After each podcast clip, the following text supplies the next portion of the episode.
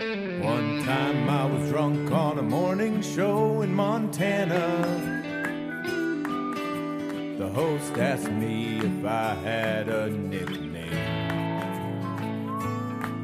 Said my friends call me the Dirtbag King. She said it on the air, I started giggling. Hasn't had me back, but now I got this podcast.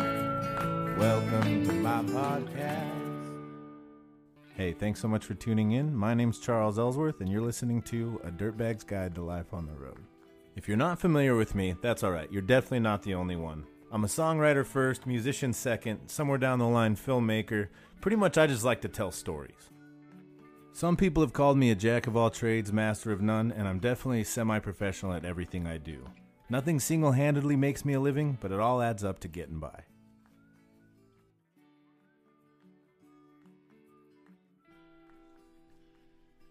Hey everyone, thanks for tuning in to A Dirtbag's Guide to Life on the Road. I'm here with my friend Sean Ramos. And uh, Sean, you want to tell the listeners, our fellow dirtbags, a little about yourself? Sure. Uh, I am a musician first. Uh, I've been drumming for almost 30 years now. Uh, probably about 27 years, I think. Okay. Uh, so from there, uh, You can round picked up. up, yeah, picked up basically every other instrument that I could get my hands on. cool. Uh, drums, bass, guitar, accordion, trumpet, anything else that was lying around or someone was like, "Hey, I don't use this anymore." Uh, Oh, nice. so from there, got really into uh, songwriting around the time I graduated from high school. Uh, but at that time, I was writing mostly metal. Nice. So, uh, yeah, it's a different world than I like ever do now. Yeah. So, what are you what are you more focused on now, or like non 2020 COVID now? Like before COVID, what what were you doing mainly? Before the world shut down, Yeah. I was working as a sound designer and a sound engineer Okay. for um, like for for theater stuff basically. Mainly theater. Yeah. yeah. And um, just for anyone listening uh, that might not know exactly what what does like a sound designer do? A sound designer in theater is the person who makes sure that the show sounds the way that it's supposed to. So like they're in charge of they're in charge of making sure that all the mics are at the barest level, uh, making sure that the mics don't ring Uh-huh. or in like feedback all the time because typically you'll have like 20 20 different actors like all on stage at the Yeah. same time and especially in musical theater it's really hard to make it sound good with that many like different voices so you're in charge of making sure that every single person is EQ'd specifically and make sure the room is EQ'd specifically Yeah. and then on top of that is where you actually get into the creative side Okay. so like basically sound effects, uh, working with the musicians, the music director, and uh, actually getting a lot more into basically it's like you're a recording engineer hmm that is never going to have to record. Okay. So it's just like an ongoing session. totally. Okay, that's an interesting way to think about it. Yeah. Cool. Um, well, thanks for sitting down with me today. This is the Totally. second episode of this podcast that's been recorded in person. so, Sean's not like my neighbor in Brooklyn. Not really my neighbor. Lives on pretty much the other side of Brooklyn, but we go back, you know. And I, he was like, "We should report, record this in my apartment." And I was like, "That sounds pleasant." I'm having a cup of coffee, some delicious coffee. Thank you, Sean. mm-hmm. It's very rare to actually be able to talk to someone in person now. Yeah, So it's it's very nice. Yeah, it's definitely definitely uh something I I took for granted Yep. as, as being such a shut in most of my life or being so antisocial. Mm-hmm. You know, like you never know how much you appreciate something till it's gone. Yep. So, but I want to take it all the way back to um you're originally from Texas Yes. And tell you grew up in Houston Mm-hmm. tell us a little bit about family life growing up. What, you know, what, how many siblings do you have? So I have one sibling. I have one sister who currently still lives in Houston Mhm. uh, with her family. Uh, growing up there, I was surrounded by basically a family of musicians. Cool. Uh, my dad's a trumpet player. My mom played flute. Um her mom was a singer and like a mariachi oh, cool. and like did like Tejano stuff. Like both of my mom's brothers are professional drummers. Uh, and then like my dad's dad was a professional drummer until his arthritis got bad enough, really? which is actually how I ended up playing drums. Uh, Oh, really? he Wh- couldn't hold the sticks anymore, so he was like, "This drum set's useless," and it's actually that one right there. Oh, cool. So Thanks, Grandpa. yeah, it's a beautiful like late '60s Rogers Oh, cool. and uh, That's yeah, really it's a- it's like a shitty way to like start something, but yeah, but it's. I mean, it's really cool that his drumming in a way like lives on through you. Not you know, not like to sound super corny, but I Mm-hmm. Right. am. uh, you know, like it, it. It's really interesting that he's um, that his passion turned into yours in a way, Mhm. and it that legacy carries on, and it kind of blows my mind. Something I think about a lot is like I didn't know any professional musicians or artists growing up. Like, Mhm. um, it just wasn't a part of my world at all, and um, and so I think that's where a lot of resistance f- that I've seen as far as a like deciding to become a full time musician or a full time Mhm. artist, resistance from like not just like my family because they've always been supportive, but also like what are you? But how are you going to make money? right. You know what I mean? And it's uh, uh that it's like an interesting thing that I never grew up around it. So like your your experience was completely opposite, where everyone and like I grew up in a f- musical family. We took Mhm. piano lessons and stuff like that, but it was like, yeah, but you gotta have a job. Right. So um, yeah, it's that's really interesting. So from the get go, you were just like, this is a thing that I could do for a paycheck. Yeah, like it always seemed like it would be pretty far fetched still. Uh-huh. Uh, just because like growing up, uh, one of my uncles, uh, when I was a kid, he lived in L.A. okay. So he was like off like being a session drummer in LA and then like playing with uh big big artists at the time. Mhm. Uh and like he like he actually auditioned to play with Carlos Santana oh, cool. and like got all the way up until the last round of auditions. And then like when it was up to Carlos, he was like you're a great drummer, but I don't know you. Like, oh, really? and apparently he's a super spiritual person so like Ah, if he doesn't like vibe with someone and know it yeah. then like that's it like I had I once had s- a drummer tell me that about one of my guitarists. Like I don't know, I just don't like vibe with him on stage, and I was like, I just I chalked it up as just catty bullshit.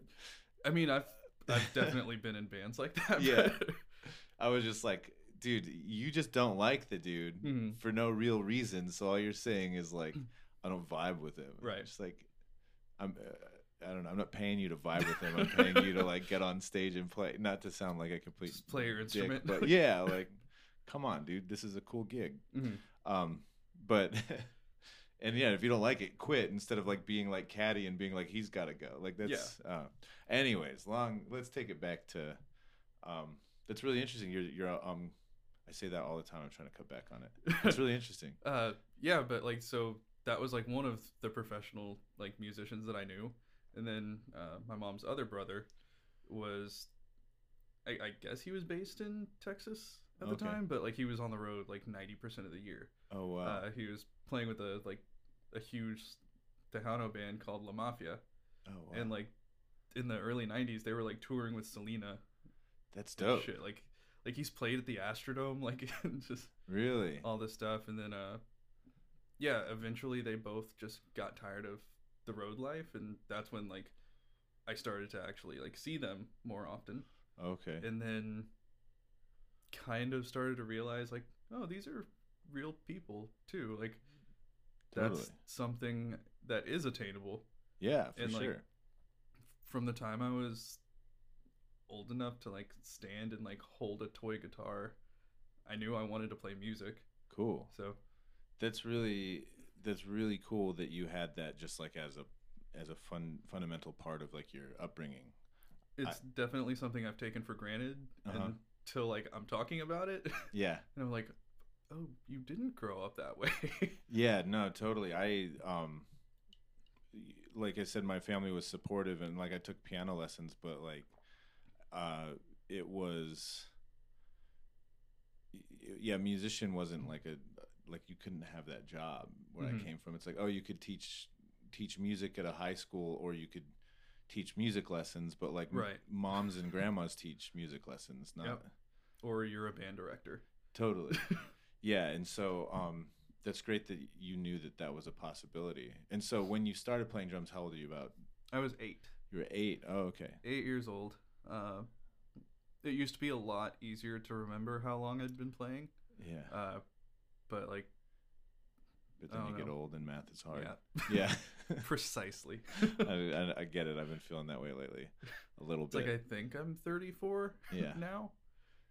Like that's that's what I've been telling people yeah. at least. So yeah, pretty sure like 27 years. Okay. Yeah. 27 years of drumming sounds right. That sounds good to me. Um, so then immediately did you like jump right into lessons? Did Grandpa start showing you some stuff? What What did that look like? Everything I learned on drums was basically self-taught, Okay. Uh, cool. just from wanting to play Uh-huh. bad enough and just having like I guess a natural sense of rhythm. Yeah. like before the drums like the real drums were part of my life i would just bang on pots and pans and tupperware with like chopsticks Totally. uh which like not sure why we had so many chopsticks around Yeah, it's as really a kid interesting. but like in like in texas Yeah, we, we, But- we didn't have that in Arizona.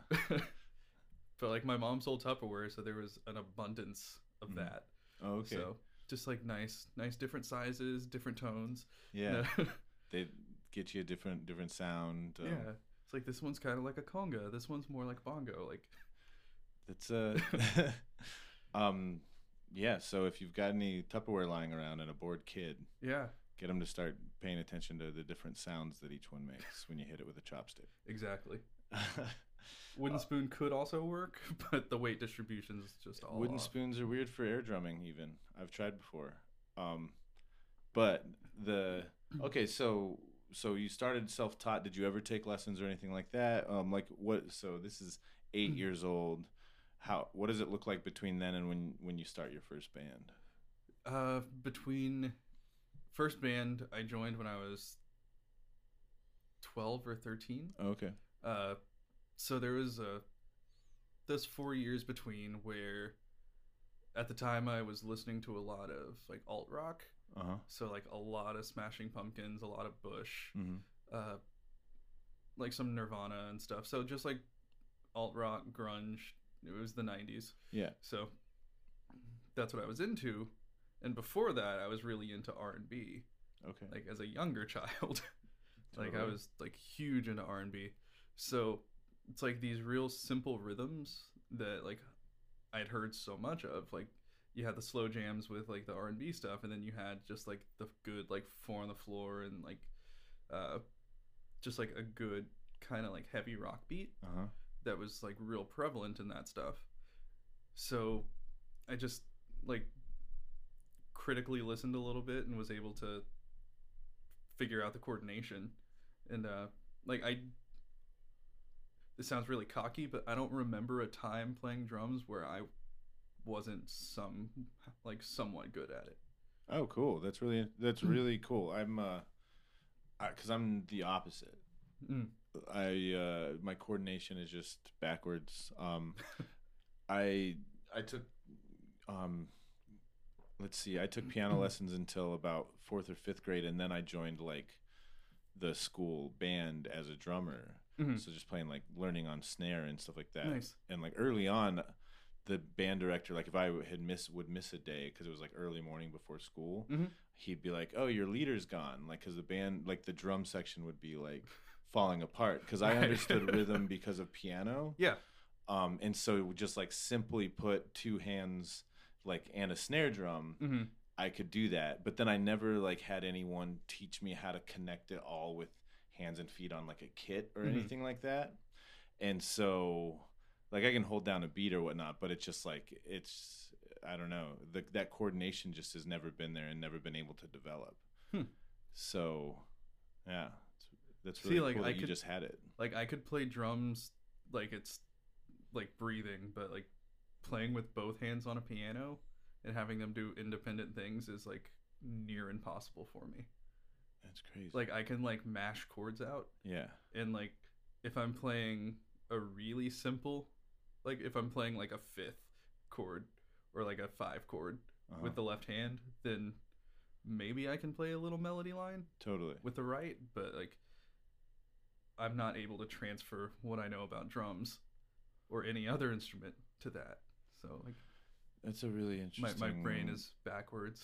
Yeah, that apparently. it sounds like it. Sounds really sounds just like a different approach to to Hmm. things. Um, so what was your first band? First band was called Punk Kidz Okay. with a Z. Did you uh, make the Kids for Cars commercials? I wish You'd have would some have money that, at that mailbox money. Yeah, I was gonna say, it must be. It's really annoying, but those kids are probably loaded right now. Right. Yeah, it was a it was a punk band. Um at the time I don't think I had ever listened to punk rock.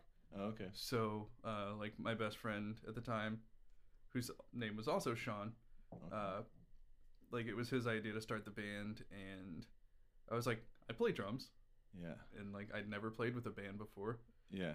and uh like I still remember the first practice we ever had was in the bass player's uh living room Uh huh. um, that was like a couple miles away from where we lived, and uh, it was awful. Like it was Yeah. real bad. Uh, like yeah, I mean, we you're 12 years old. like I think we were trying to like write songs and stuff, and Yeah, there was just like no real communication happening.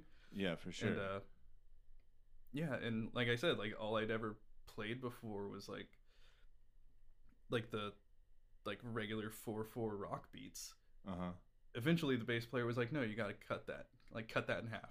Yeah.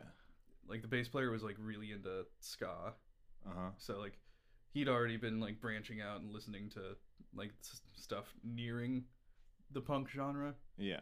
and then the the guitar player sean he was uh, he was already listening to like pop punk and stuff at least Oh, okay. so like that was my introduction into that world a little bit and Yeah. like by the second practice we kind of had some stuff down okay. uh, and then uh, quickly changed the name from Punk Kidz to Kids pop. Casual Salad. Casual salad. Okay. Uh, that, that was the bass player's choice.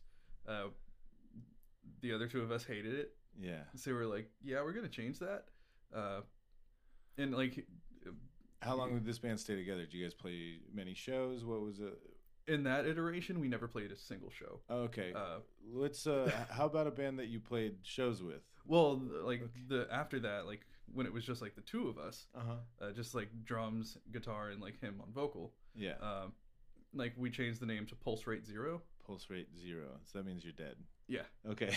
So that uh that band was around for four years. Oh, okay. Four years. Yeah. but- So like we we played like we played every day, uh, like after school and stuff, and like actually got really good. Hell yeah. And by that point, we were like we had fully like transformed into like gutter punk. oh, damn. So it was like gutter punk, street punk stuff, and it was like it was the hard shit. yeah. And uh, yeah, did that, and then no like, more Blink 182. None of that No, shit. no. Yeah. It, it was more MXPX. oh yeah, MXPX. Right. Yeah. Because uh yeah it was like in the christian world at the time Oh yeah. so, I forget they got they have a or had a Christian bent. They they kind of Mhm. kind of grew out of that a little bit, a little bit as yeah. one does, as one should do. yep Um, sorry, any Christian listeners, you'll get there eventually. um, everything is everything. God is love, folks. Um, cool. Oh, so so this is you and Sean. yeah Sean, the the two Seans. Yep. Two heard, Seans. heard that a lot Um, Sean one and Sean two. What what happened to that band? When did you guys break up, or what? um So, or and also take me back. So this is like age thirteen to like seventeen ish, twelve to it, sixteen. it was like 12 to like 15 16 okay, so uh so like sophomore year of high Yeah. school. Okay. yeah and from that point like there was a church i was going to and i started playing uh like in their band Okay. and at like it was just this immediate transition like from for me from like punk rock to like wanting to dress kind of like preppy, I guess. Yeah. Like I don't know what it's called these days. Like I, I don't know what's relevant. Nothing is relevant. So- it's 2020. Masks. it's like I went from like Masks and Donald Trump are relevant. right. Ugh. Sad existence. Oh, it's Uh, okay. we'll survive. right.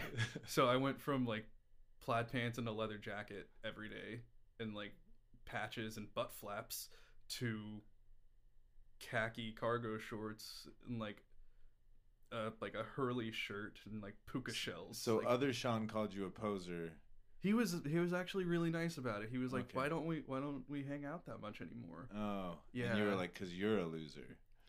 In so many words. uh, so you like didn't accept Jesus Christ as your Lord and Savior.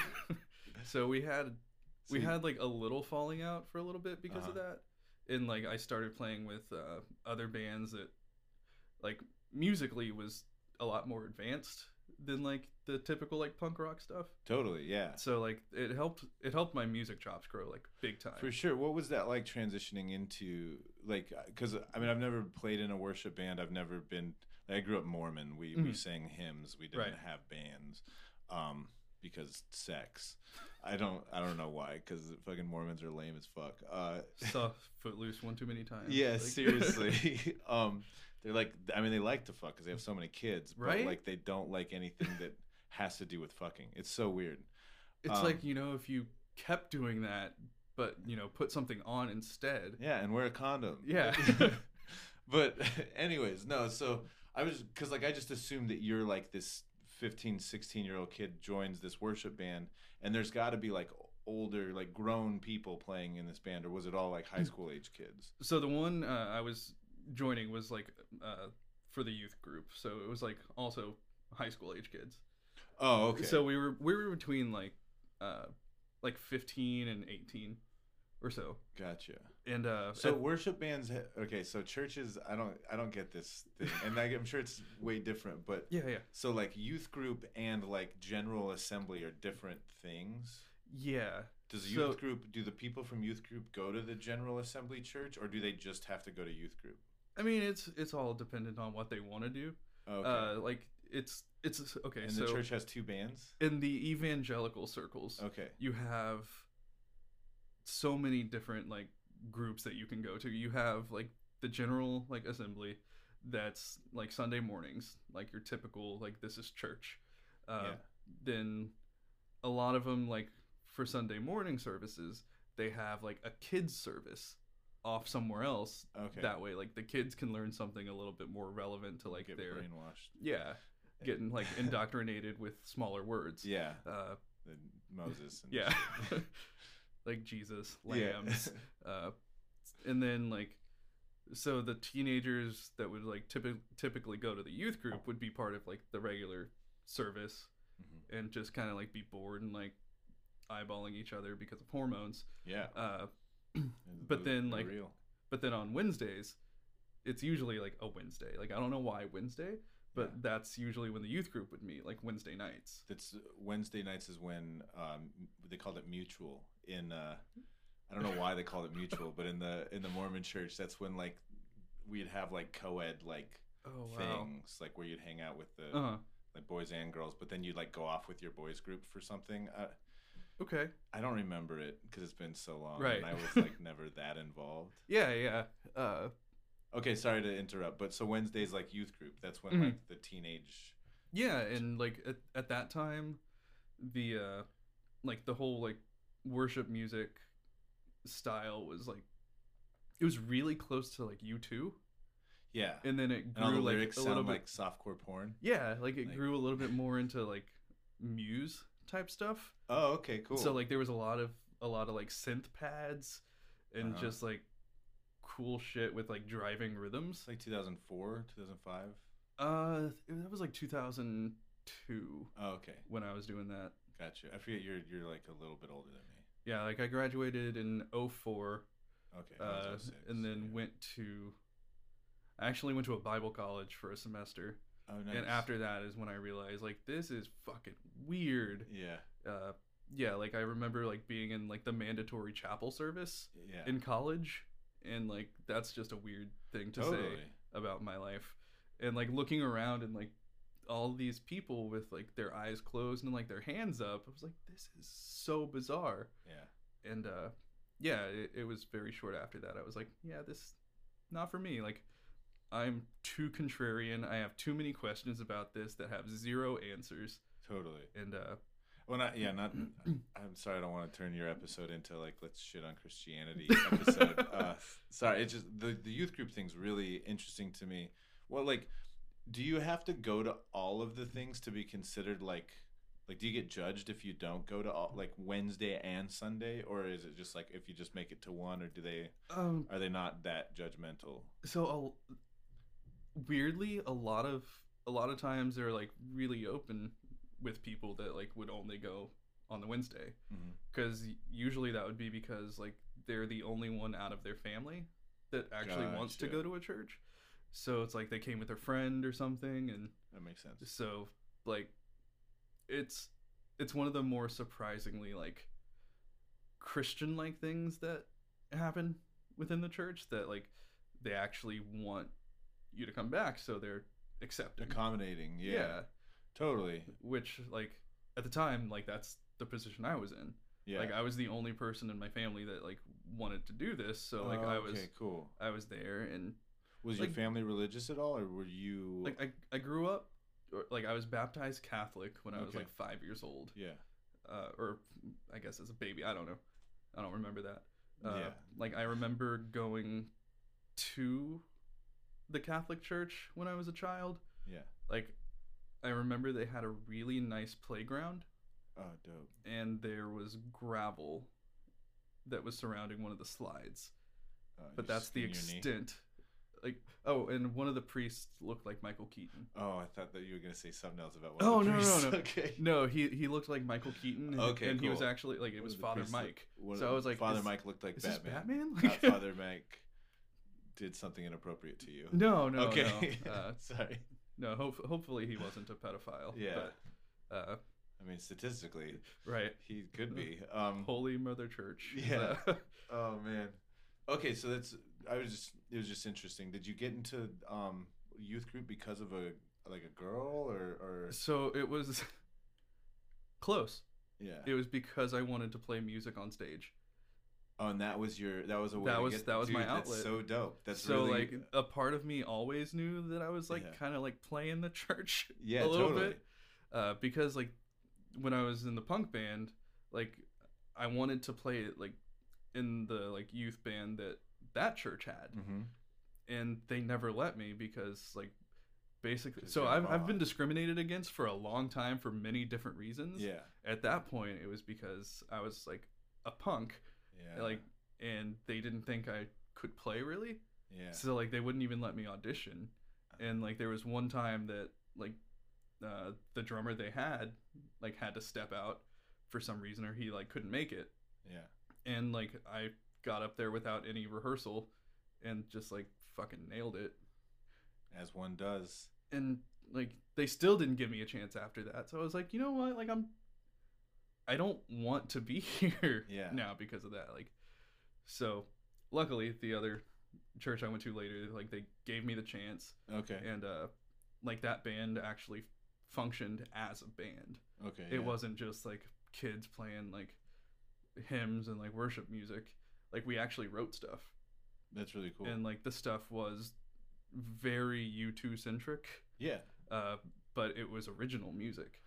That's no. That's uh. There's so much to be said about that right there, making original music. Like, Mhm. and I love playing cover songs, and and God bless a cover band that can just nail it. Like, I love the money that comes with cover songs. totally, yeah. um, but that's like, I mean, for me, that's that's the that's the whole point is like writing songs. Yeah.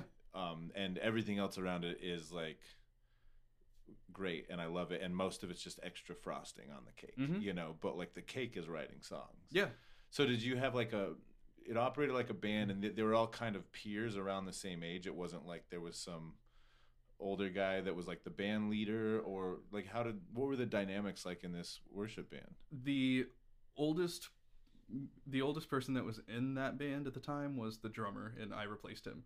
Oh, okay. Like he was the one who was like, was your hey, like, grandpa with the it wasn't. arthritis? No, Sorry. it was this. It was this dude named Doug who was like a Okay. plumber, I think. Uh, Okay. So he, he was like a Doug. real ass adult. He's like, an actual person. He's like, I don't know why I'm in youth group still. uh, but I've like, got kids in youth group. he was an excellent drummer though. Oh, Uh, so like he was like he kind of vouched for me, even Nice. like though he'd never heard me play at the time. yeah. But like he was nice enough about it, and like he told them to give me a chance because he wanted to stop playing. He's like, I'm a plumber. Yeah. I got a family. I can't be at youth group on Wednesdays. Right. so so yeah like uh at, after that like basically like it was just us being a self-governed body so how which does was like really cool how do you write original like Jesus music? What's that like? um a lot of it's just mostly positive just like positive messages with Oh, okay. like religious themes thrown in here and there uh just in like like you've heard, you've heard footprints on the sand and shit like that. kind of Cool. just like a lot of it just revolves like it's the same themes like Mm-hmm. uh it's like love i love jesus Uh huh. uh Jesus. so on and so me. forth yeah it's it's it's like the south park episode with uh what was it uh it- it's where they start a oh, they start the, The Christian boy band. Oh my god. I think that came out when I was in a band with some guys that were like like Christian dudes that um really talented musicians, really close friends. Mhm. Um but that came out and I was just like see guys, that's why we're not a Christian rock band. Like that's why I'm not letting you guys put on our MySpace page that, right that we're like Christian leaning because I'm like cuz that's not what I'm trying to do Yeah. here. no like it's like thematically it's just it's all just really trite Mhm. and like But you get these massive audiences because it's all like kids whose parents won't let them go to right shows. Will let Mhm. them like oh it's church. Yeah. You know.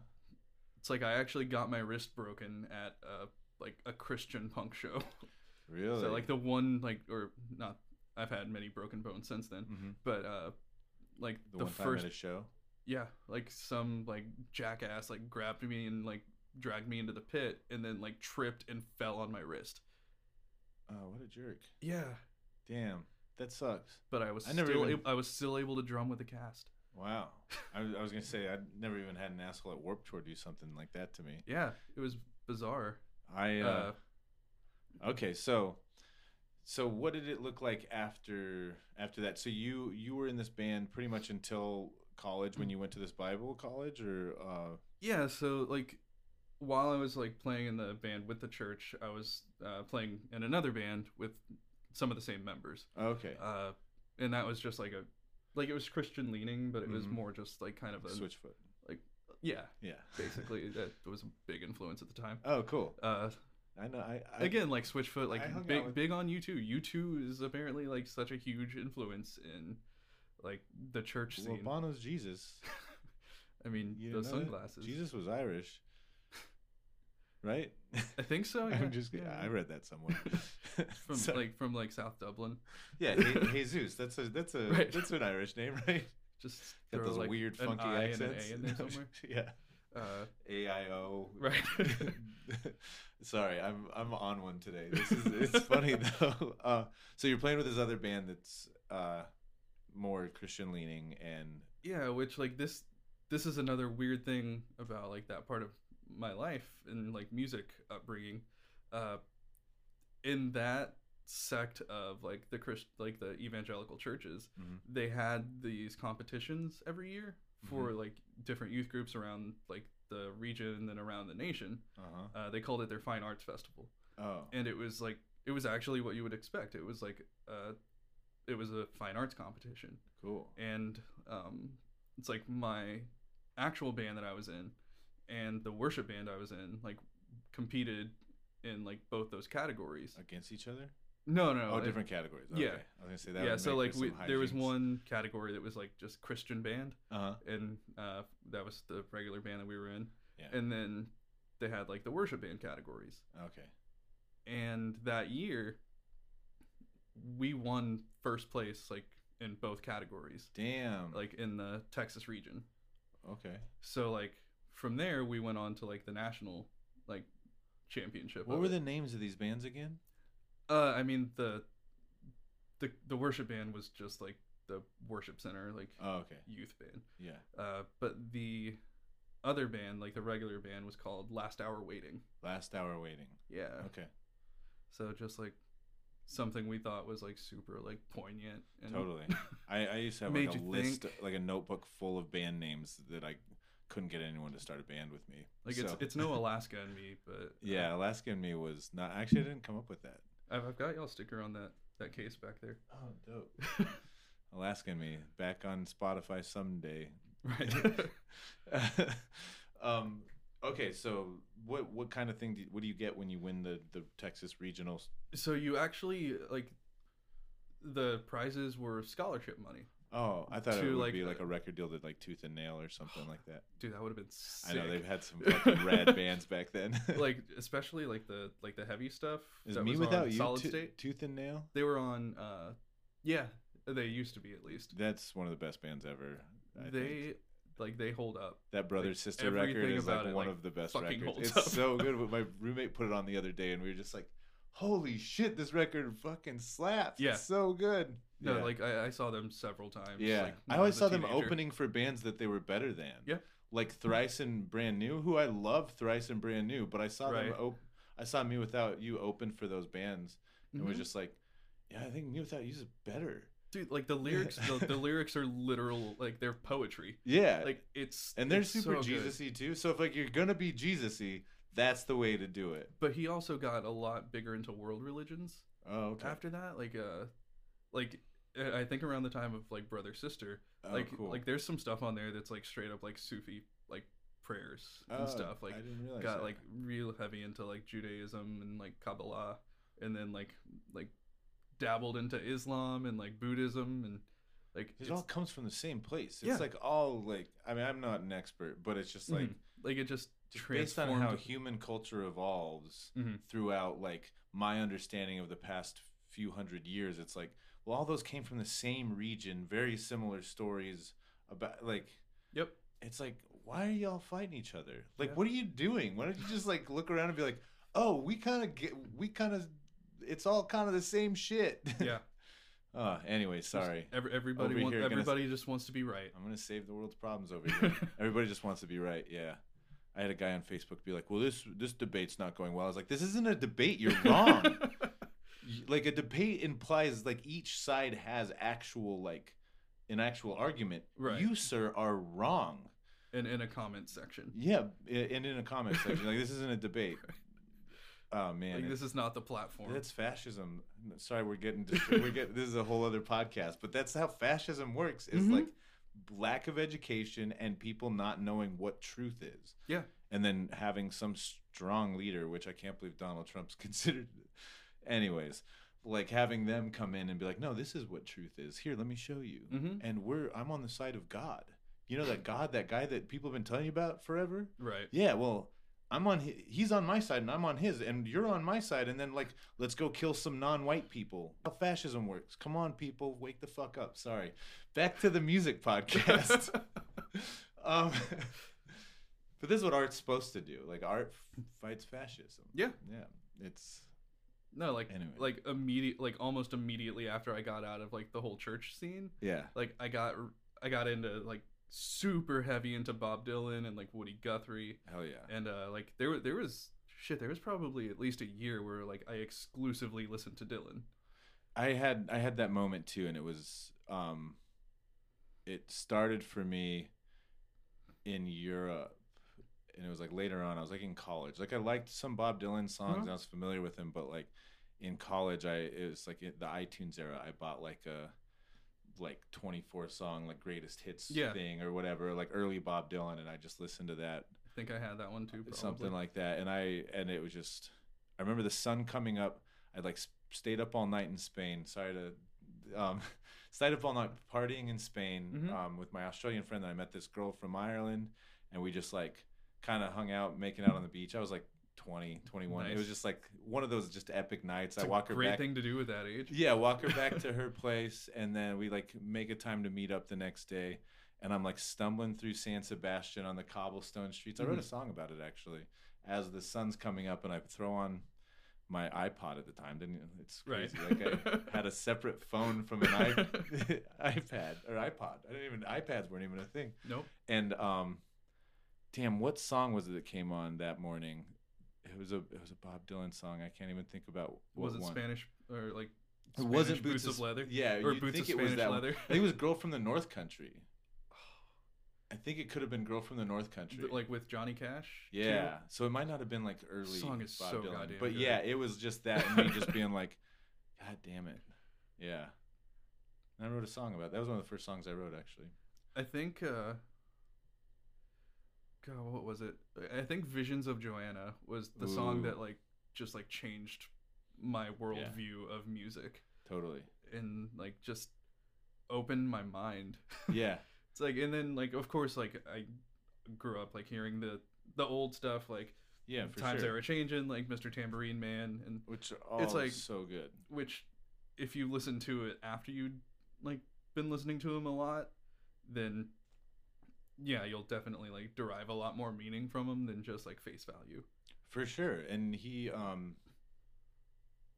it's what what I love about an artist like like Dylan or like Townes Van Zandt or so many Mm-hmm. with like that that are like they're bigger than their name could be. They are this like towering figure uh, is that like you get to like re-fall in love with different aspects of them and their Mhm. career because there's so much that like it, I, w- I had been a Bob Dylan fan for 10 years and then I finally like actually paid attention to the lyrics of this song It's Okay Ma Mhm. I'm Only Bleeding and was Uh-huh. like holy shit this is the most perfect thing ever written like Yeah. I, it's just like what the f- I'd heard that song before but I never like really paid attention to the lyrics and you go back and you're like wow shit man shit shit yeah but so anyways no I I actually love going off into diatribes about like um about different songwriters and whatnot because that's like I said that's the cake. But Mhm. and, and i think and then hard rain's gonna fall was the next one that just like sent me into this like oh yeah.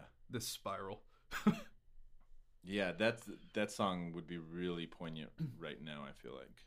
It's like i feel like that song can just play on a loop over like slow motion footage of literally everything that's been happening the last like eight months. Everything that's happened in America ever pretty much yeah in a way you know you, you choose the right footage it's like mm-hmm. But I mean, I heard it was on a podcast.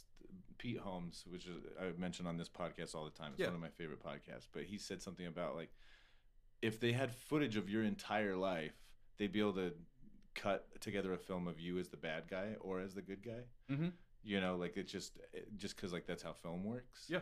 But it's like people and and you say that to anyone and they'd, they'd be like oh yeah that's true like because i've definitely not been at my best plenty of times and i've been Mhm. an asshole plenty of times right but then you're like yeah that's what they're doing with us history through your education system but backwards Yep. where they're not telling you about any of the bad shit Yeah.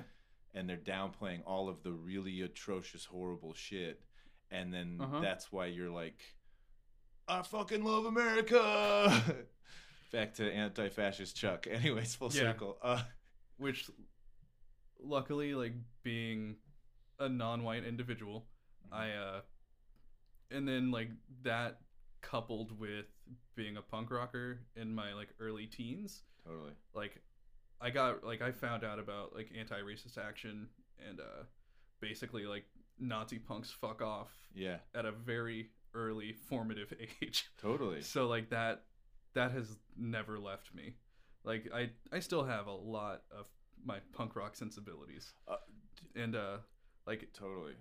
it's it's one of the biggest things i'm grateful for uh the fact that like i like i did poorly in a lot of school like Mhm. in like history and stuff because like so much of it just pissed me off. This isn't because i was like actually you're what there like it's just whitewashed.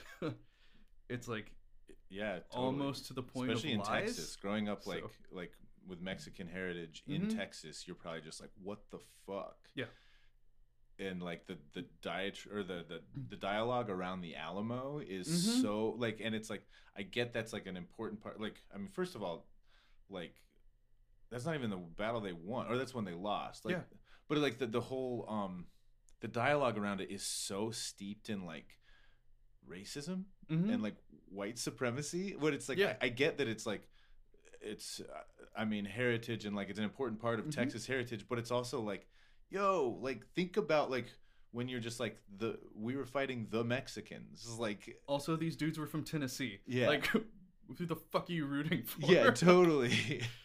Uh, it's a sorry it's an interesting that's a whole other podcast but but no I, okay so the punk rock thing is it's so interesting that you bring that up because i was just having this conversation with someone about like i you know i grew up mormon and Mhm. i was like pretty strict and very into it until about age 15 Mhm. when my whole family went through some stuff that just was like you know they're kind of treating us all really poorly and we're not like really part of the club anymore and it kind of Right. really sucks from the outside and doesn't look nearly as holy and great and i don't really want to be a part of this anymore and how, Mhm. how do you all feel about it yeah we don't really want to be a part of this okay cool so we walked away and like you know there's like some lingering shame and getting disowned by certain family members or different friends that don't really talk to you anymore right. like it all worked out but before that around age 13 a friend's older brother who is like pretty much responsible for me being who i am he showed me like the get up kids and Mhm. alkaline trio and modest mouse and like every band that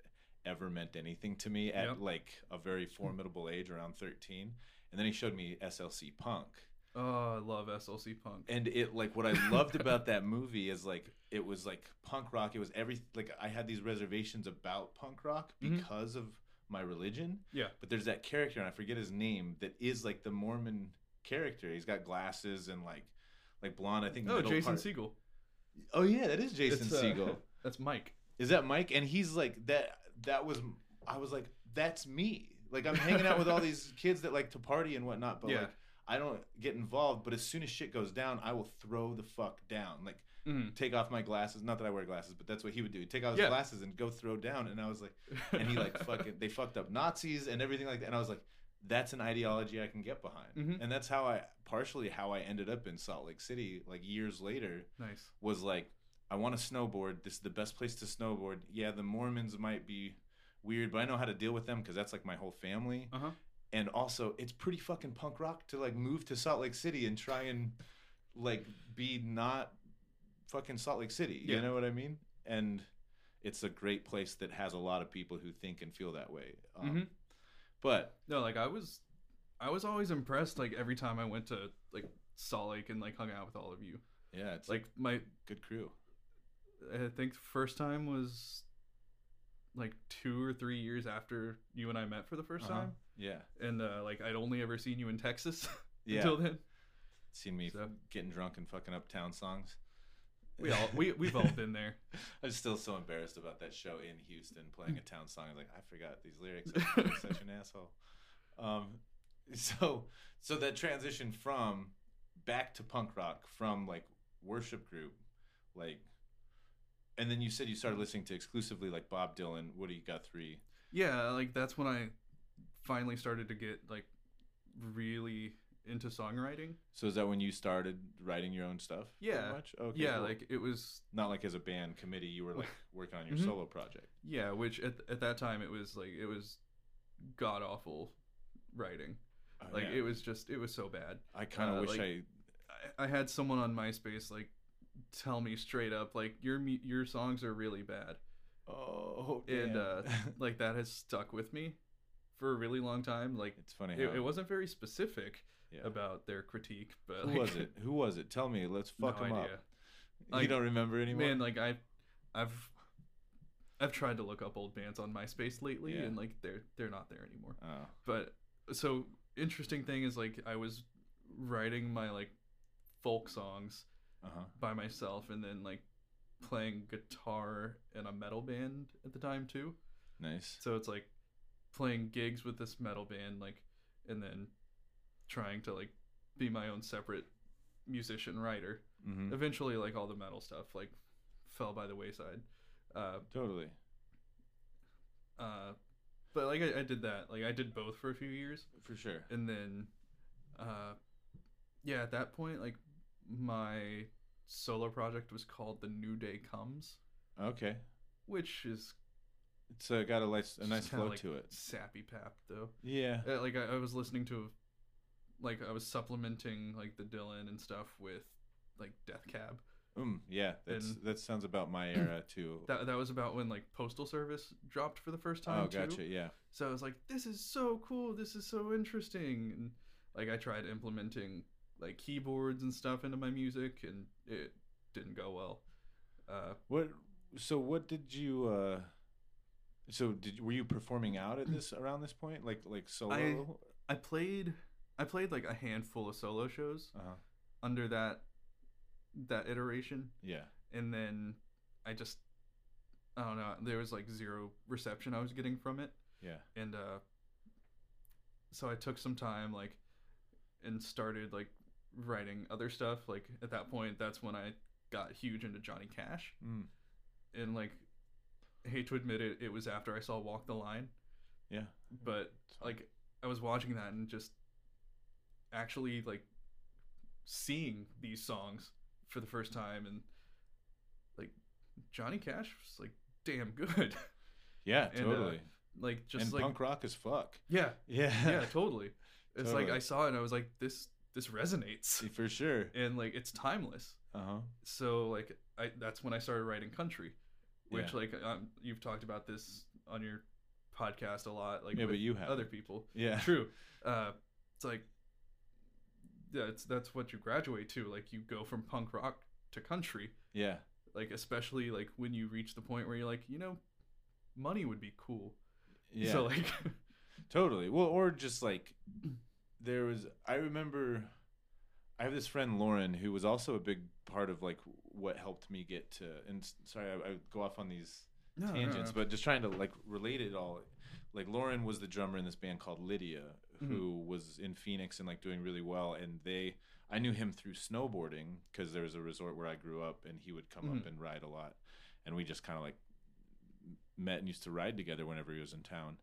And at one point, he's like, "Hey Chuck, are you are, you- are you in a band?" Like, hit me up on like AOL Instant Messenger, and I had some friends that I kind of like, kind of like jammed with, but we didn't have anything really. We had some Mhm. songs we were working on, quote unquote. It was just like something to do, yeah, and uh, and he was like, "We really want to play a show up in Pinetop. Like, can you make that happen?" And and so I figured like it it's like this whole thing that I'll have to tell this story about sometime, but Mhm. But ended up getting my principal to agree to let us do it in the hallways of my school. and it ended up being like this huge thing where all like kids from all over the mountain came up like from different communities around. Yeah, and like we had like a few hundred people at the show and my band Nice. played for the first time ever. And we because we had like a month to be like okay well we got to write songs and Mhm. play a set. And so that was like what lit a fire under our ass. Funny our name of our band was called led by the flame nice. so that was what lit the flame that we were led by to Yeah. to finish those songs and uh but anyways like years later i was in utah and lauren was in town and he was like kind of towards the end of like because his band had toured quite a bit and he was just kind of Mhm. burnt out he's speaking of mormons he's mormon and like wanted to like start raising a family and like Yeah. he, he was just tired of being on the road it wasn't really his calling it was just Mhm. something he had kind of lucked into right. um, and we went and saw the Blood Brothers play. I don't know if you ever got Yeah. into them. Really fucking cool, weird band Yeah. from like only could have existed during those like, It's like pre Death Grips. Like, yeah those like, shit, yeah like those weird MySpace years where it's just Right. like all right yeah this is like what they're sounding and it was they made some really cool music Mhm. and Lauren was like like man those guys are like close closer to 30 than they are 20 now and they're all like he was kind of talking shit on like their their look like Mhm. how they're just like super scene Yeah. you know like super tight girl Yeah. pants like that whole thing and he's just like it's like i don't know man it's just like it's not pretty like watching people age and stuff Mhm. like that and i was just like i kind of got what he was saying but i'm like yeah but they're on stage playing music in front of like a bunch of people like this Yeah. is so like what are you talking about Mhm. and then like as I, I was just like as i got older and started writing music of my own or like started playing out it was like that was part of the whole country thing was like Mhm. oh this is how you age as a punk like gracefully you know like and it's funny because like johnny rotten is kind of a fucking asshole Yeah. the dude sucks Yeah. and he was i mean the the sex pistols were always a joke but like it's just like yeah, that's what happens when style is put over content. Mm-hmm. But then you got like Joe Strummer, who like I'm not even like a huge fan of like all of the Clash's music, Yeah. just because of I, I haven't really done enough of a deep dive. Uh-huh. But because of like what I know and love about Joe Strummer, the Clash will always be like one of the best punk bands because of him. Yeah. Also, Yeah. Joe Strummer's like cinematic, like solo stuff is fucking cool. Oh yeah, I've only Like it's like I haven't really dug into that. I should. it's like on the verge of like flamenco, like spaghetti western-ish type stuff, fucking a and like it's it's really cool. Dude. It's on a playlist I've got with like so, like Nils Klein's uh, um, Dope. solo project, you and, should send me that. which is like pseudo noir. Like it's uh, it's it's badass. Yeah. Hell yeah. Sorry, I'm, I got off on a, a tangent, but that's like No, like that's you're right. That's how you age as a punk. totally. Like I remember like being 15 and watching like 50 year olds on stage, like the band U.S. Bombs, hmm uh, which is just, just kind of like an oi punk band, uh-huh. uh, and they like they looked like they looked about how Meatloaf looks at every performance. Like they're about to like have a heart attack and fall off the stage. Yeah. Uh, like it Just it, it, it, it, was, I it shouldn't wasn't cute. yeah.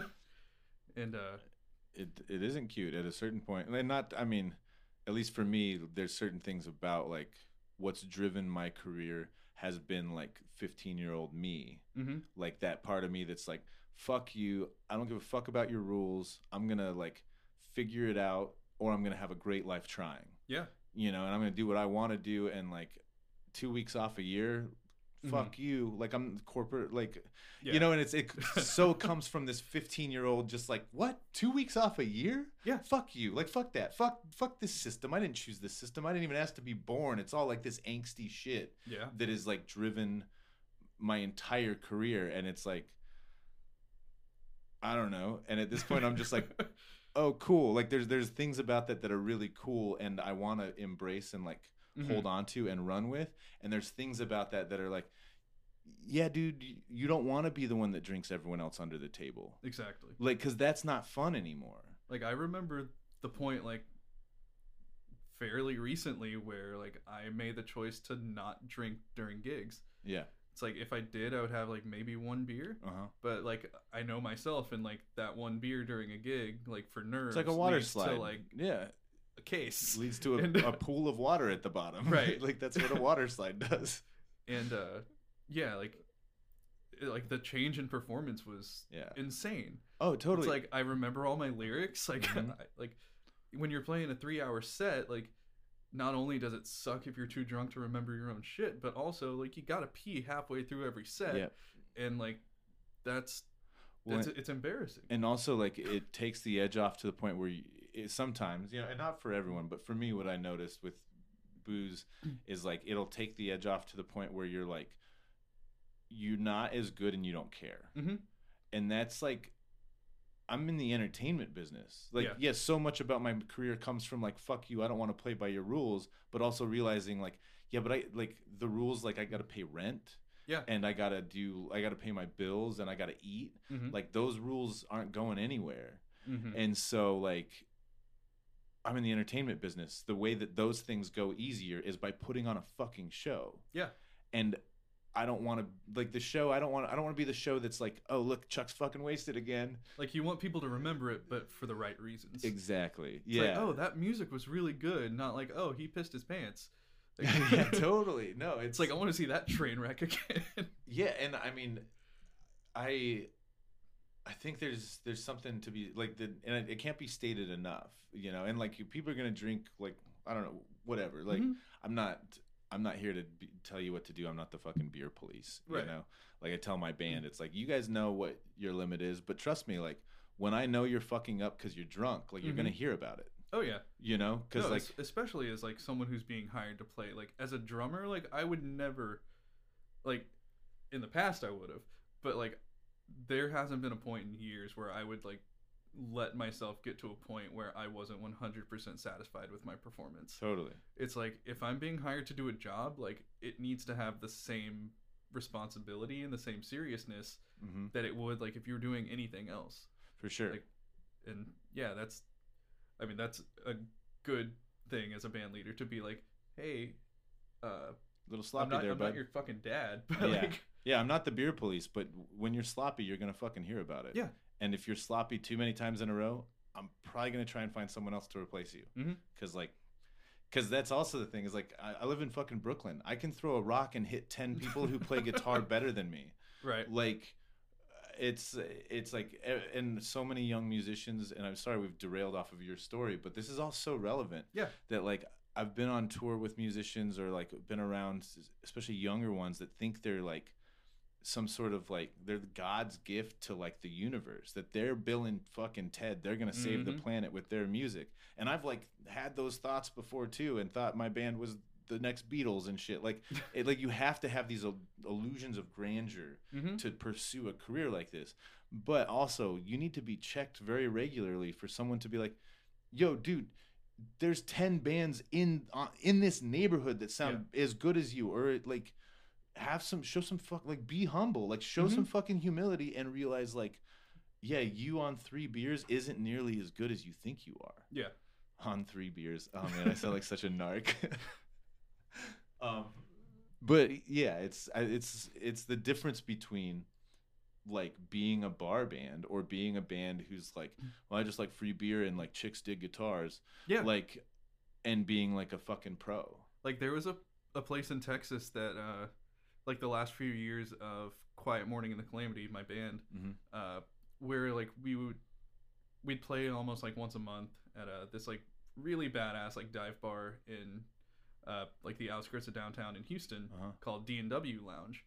Okay. And like the owner was like super cool, like he was always there behind the bar. yeah. uh, like always took care of like every band that ever played uh, and like excellent hospitality Yeah. which like the first couple times we played there it's like the entire band myself included would probably take too much advantage of Uh huh. and like it would just be like bucket after bucket of lone star And we've all been and there. uh, yeah.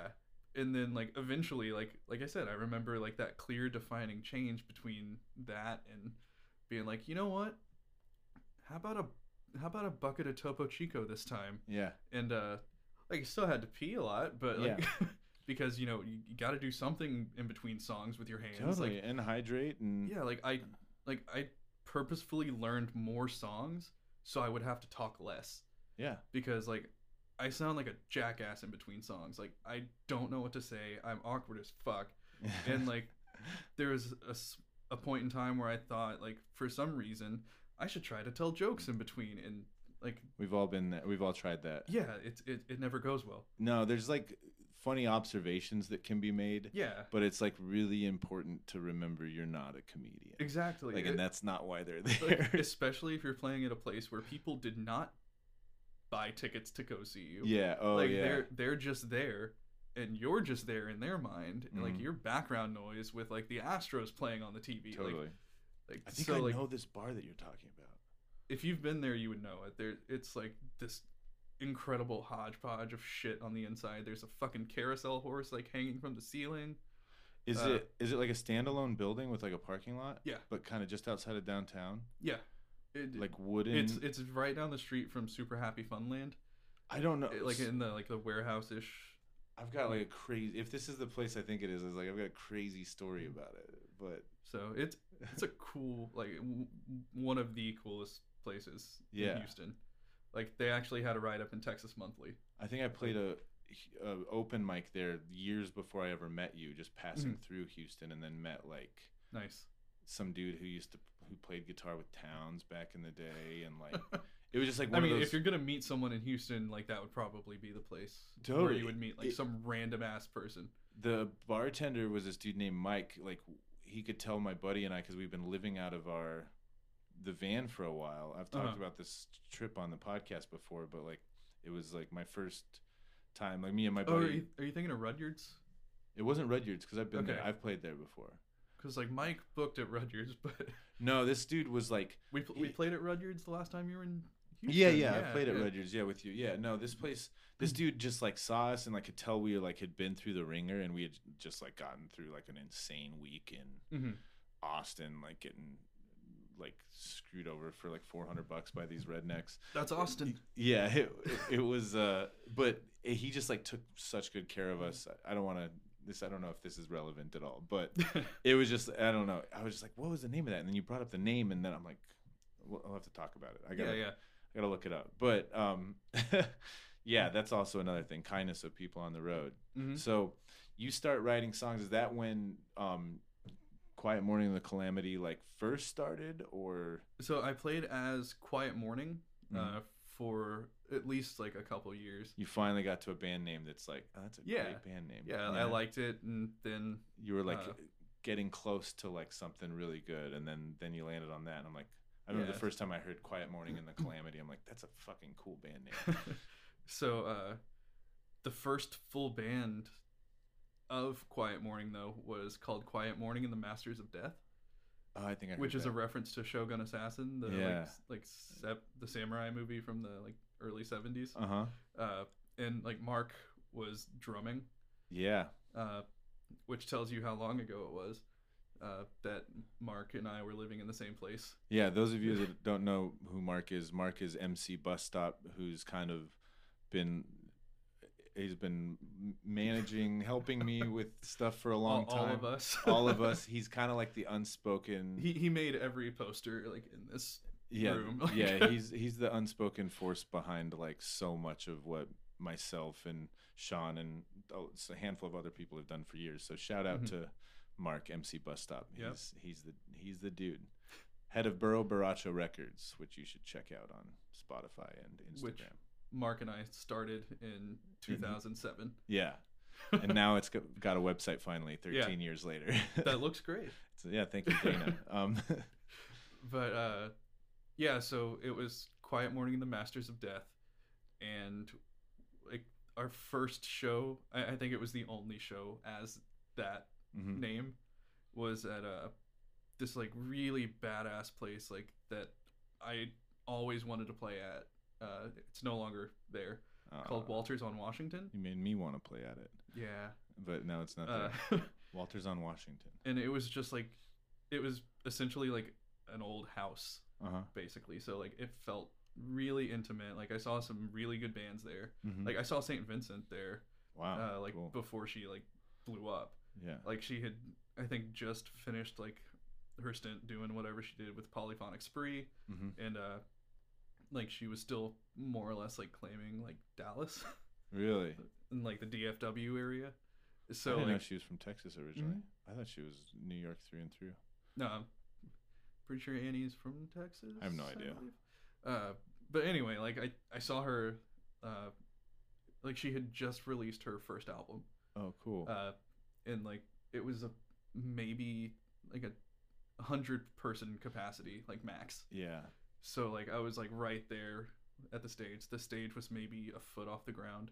Yep. It's like Kilby Court. I don't know if you've been there in Utah. Yeah, yeah. Yeah. That's one of those venues. It's like I've seen so many amazing bands there before anybody knew who the fuck they were. Mm-hmm. Even me. I was just like, this band fucking rips. Yeah. And then like a couple years later, like, oh yeah, that band blew up. Cool. I kind of knew that was gonna happen. Yeah, like shit. I remember being in L.A. and like we played with Phoebe Bridgers yeah. in uh, Silver Lake, yeah. and now now she's now everyone knows like who she is, which is fucking cool. Yeah, she's killing it. She's so good too. Yeah. So good. But uh yeah, so like we finally played at this place that like I'd always wanted to play at. Mhm. And then I, I think that's when Mark moved away Damn it, again. Mark. Uh it, it, it wasn't his fault. Like everyone else kind of just Yeah. went by the wayside too. So what ended up happening though with Quiet Morning? Did you? Because I know you were with them for a while, or like you were. You've been doing that Mhm. um for a while now. But then you also had the band Handsome Ransom. yeah, yeah. So what's this timeline looking like with those two? so Quiet Morning and the Masters of Death was around 2007, 2008. Okay. and then uh, I went solo again for a while. Uh-huh. Just went back to Quiet Morning, played a lot of shows just as Yeah. a solo artist, and uh, like started getting that name out there. And that's when I started like booking under uh, Modern Sonic Productions, Okay. and like started booking other bands too, like just bands that I thought would be cool to play with Uh-huh. and like network. And like at the time, I had these like huge aspirations of like imp- trying to improve the Houston music scene, Uh huh. which I was never able to do. But like, there's other people who like I met during that time that did a much better job Yeah. with that and like have definitely like done a like huge service to that community. like, uh, who are you? You want to drop names, or you rather Um, not? So, uh, God, I'm trying to remember the name of their like collective now. Wonky Power Records. Wonky Power. Yeah, uh, it started by. I'm sure it was more than just him, but uh, a dude named Mario, uh, which he was in a band called Tax the Wolf, Okay. uh, and a band that I was in around 2012 that I was drumming for called Yoko Mono, okay. Yeah. uh, which was like a Spanish rock band. I feel like I played uh, a show with them at some point. Probably. Yeah. but uh, like th- both those bands were friends because it was you know like peop like Hispanics in rock music and Yeah. Totally. and you know we all kind of stuck together. So like that community is like so tight knit That's awesome. that uh like we all just knew each other. We all played together all the time. And, uh, all just like really cool people. So like it w- like I met him through there, and then like several years later, he and like a bunch of other like bandmates of his and like other friends Uh-huh. started Wonky Power Records, and now they're like one of the like go-to names for like good bands in in Houston. Oh, cool. That's So- awesome. Yeah, it's it's really cool. Like all those people, like they're they're still doing like a great job with everything they're doing. Yeah, there was. uh, I remember s- just so many places I've been and so many conversations I've had with kids. Like, oh man, I want to play rock and roll, but like, there's Mhm. I can't do it in this town, or this town sucks, or blah blah blah. And it's Mhm. like, yo, you've got a a basement, like Yeah. you got, you know, and like I'm not the first person to say this, but like, you don't like your scene, like creative scene. Mm-hmm. start playing shows. Start making shows. Like i mean this year obviously covid is is different and I, I sound like an asshole now saying all that but but it's it's really like there's i don't know. I, I just feel like there's so much of this in every art community no matter where you are where it's like oh this is this is going to be the place this is going to be really cool in the next 10 years and it's like Yeah. you got to make a scene Yeah. you got to create the scene not make a scene like have a meltdown at Right. walmart um, Or Target. T- target yeah whichever i guess Yeah. they don't have walmarts in brooklyn That's true. yeah It's been a long time since I've seen a Walmart. yeah Uh, i mean you're not missing much Like one one thing I was pretty satisfied with like what I did in Houston while I was there uh-huh.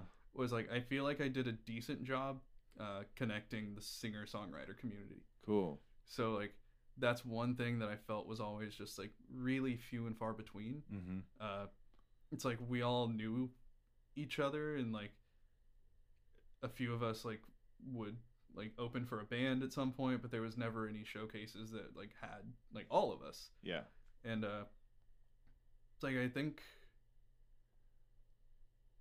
I don't. I think it was uh, like the first show that you played with me in Houston yeah at uh, Avant Garden, avant-garde yeah where it was like it, that's what it was. It was a songwriter showcase. yeah And uh, that was a really fun night yeah, it was like it was good. yeah And like because of stuff like that, I was able to, you know, play with play with you. I was able to play with uh, like Robert Ellis, who like oh yeah right like shortly after that like also blew up and like did some really Making great some things really cool records lately Yeah. yeah and uh yeah just it, it was it was what i wanted to do yeah in a slightly different way than i had imagined Yeah, well, it's that's the funny thing is like I, I truly believe we um and I, this is gonna sound super like hippy dippy or whatever, but like we create our realities. Yeah. Like, and and whether it's as simple as like you choosing to like look at the positive side of something or the negative side of something, you know, and not saying that like depression isn't a chem- chemical imbalance and Mhm. everything like like that, you know, like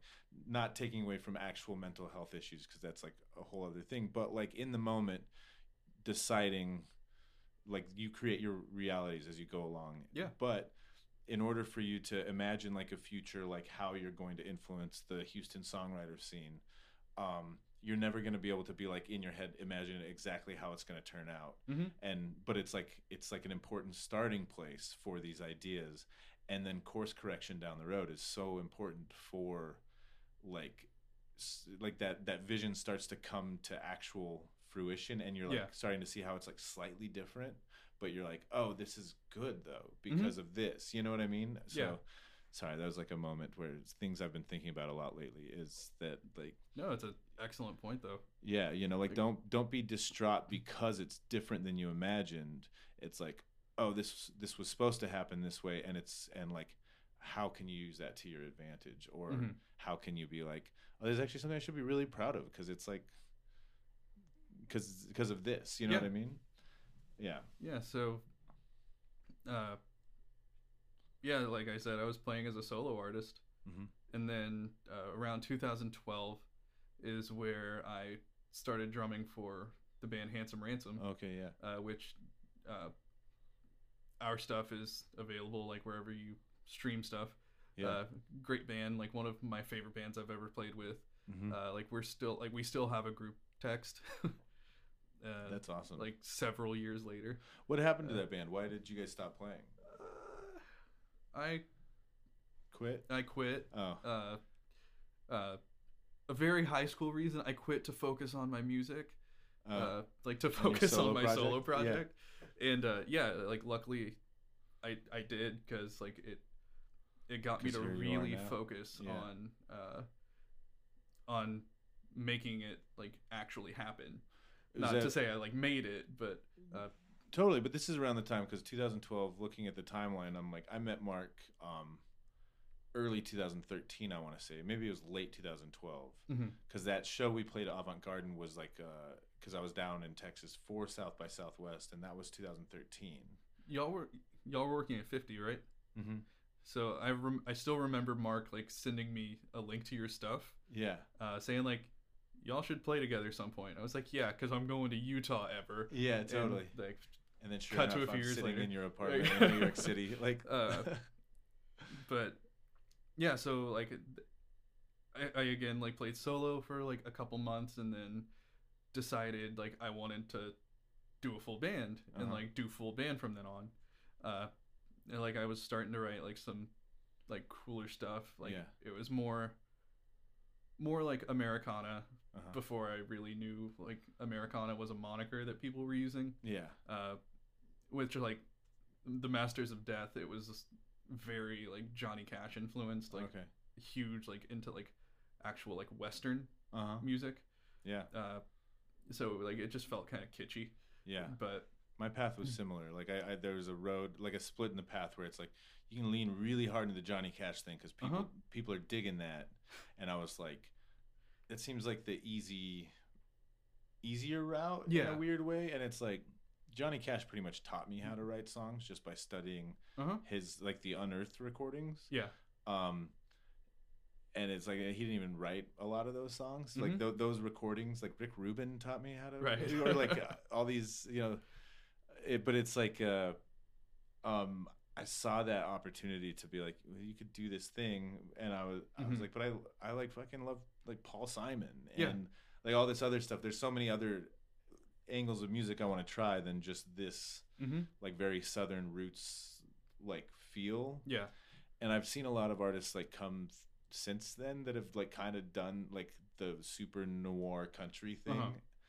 And it's like cool and there's good I'm not trying to take away from it, but it's also just like man, I kind of could have done that like Yeah. years ago and I didn't, but you know, good good thing they're they're famous now. Yeah. good for them.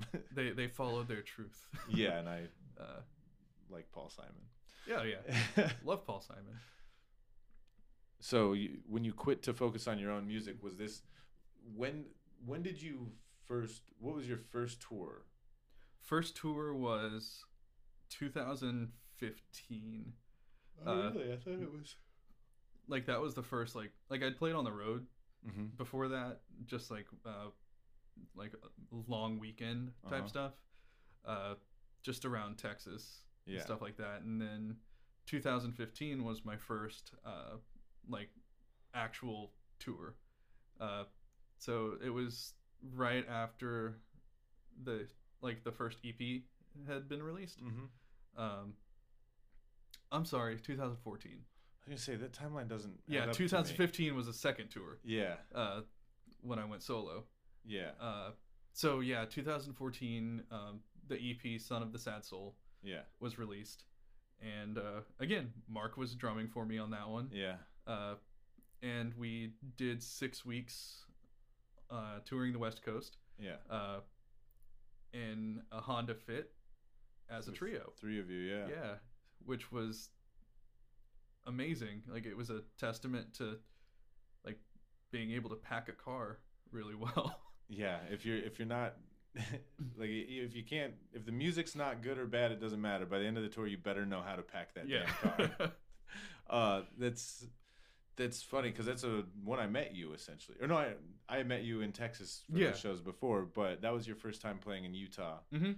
Um, Like my first time ever to be in Utah and like uh, because that's where like everyone's home base was basically. uh-huh. Like uh, like with Mark and mine like and Mark's, yeah, yeah, like we spent we spent about a week there yeah, and uh like got to play like Copper Common and like that stuff. And, like I met met like Genevieve, I met uh, Carson and uh-huh. Trace, like just like the whole like the whole. I, I met Wandering Man Productions. Yeah.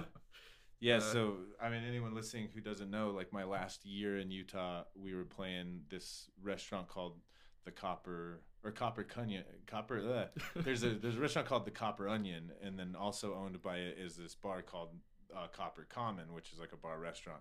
And we used to play like have a weekly residence there, me and like my band, but my band was also made up of these songwriters Mhm. and so we'd all kind of take turns playing our own songs and like just kind of jamming and just like we usually just turn into it like it's a really nice bar and i can't believe Mhm. they just let us get drunk there every monday and just make noise but we had a great time and that was Mhm. one of my favorite things about like the hardest things to leave behind when i left utah was like that every Makes week sense. we just knew it, like even if um half the band couldn't show up that week we just knew we were going to get free beer and just play a bunch of like random songs yeah, you know, and have a great time. Hmm. And that's some of my favorite memories in Salt Lake or at Copper Common. nice.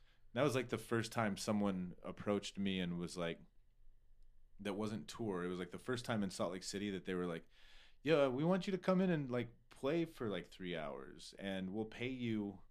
Like, how much do you want for that? And like on tour, I had kind of done that, but like in Salt Lake, it was like you play show shows where you bring mm-hmm. people and like you bring 20 people, you make four dollars per person or whatever. You get two Yep. drink tickets, blah blah blah. Like by the end of the night, you spent more money than you made, Yep. unless it's like an Oh, album yeah. release and you get to make all the money, or you don't have, have to pay the bands as much, and you know. Right.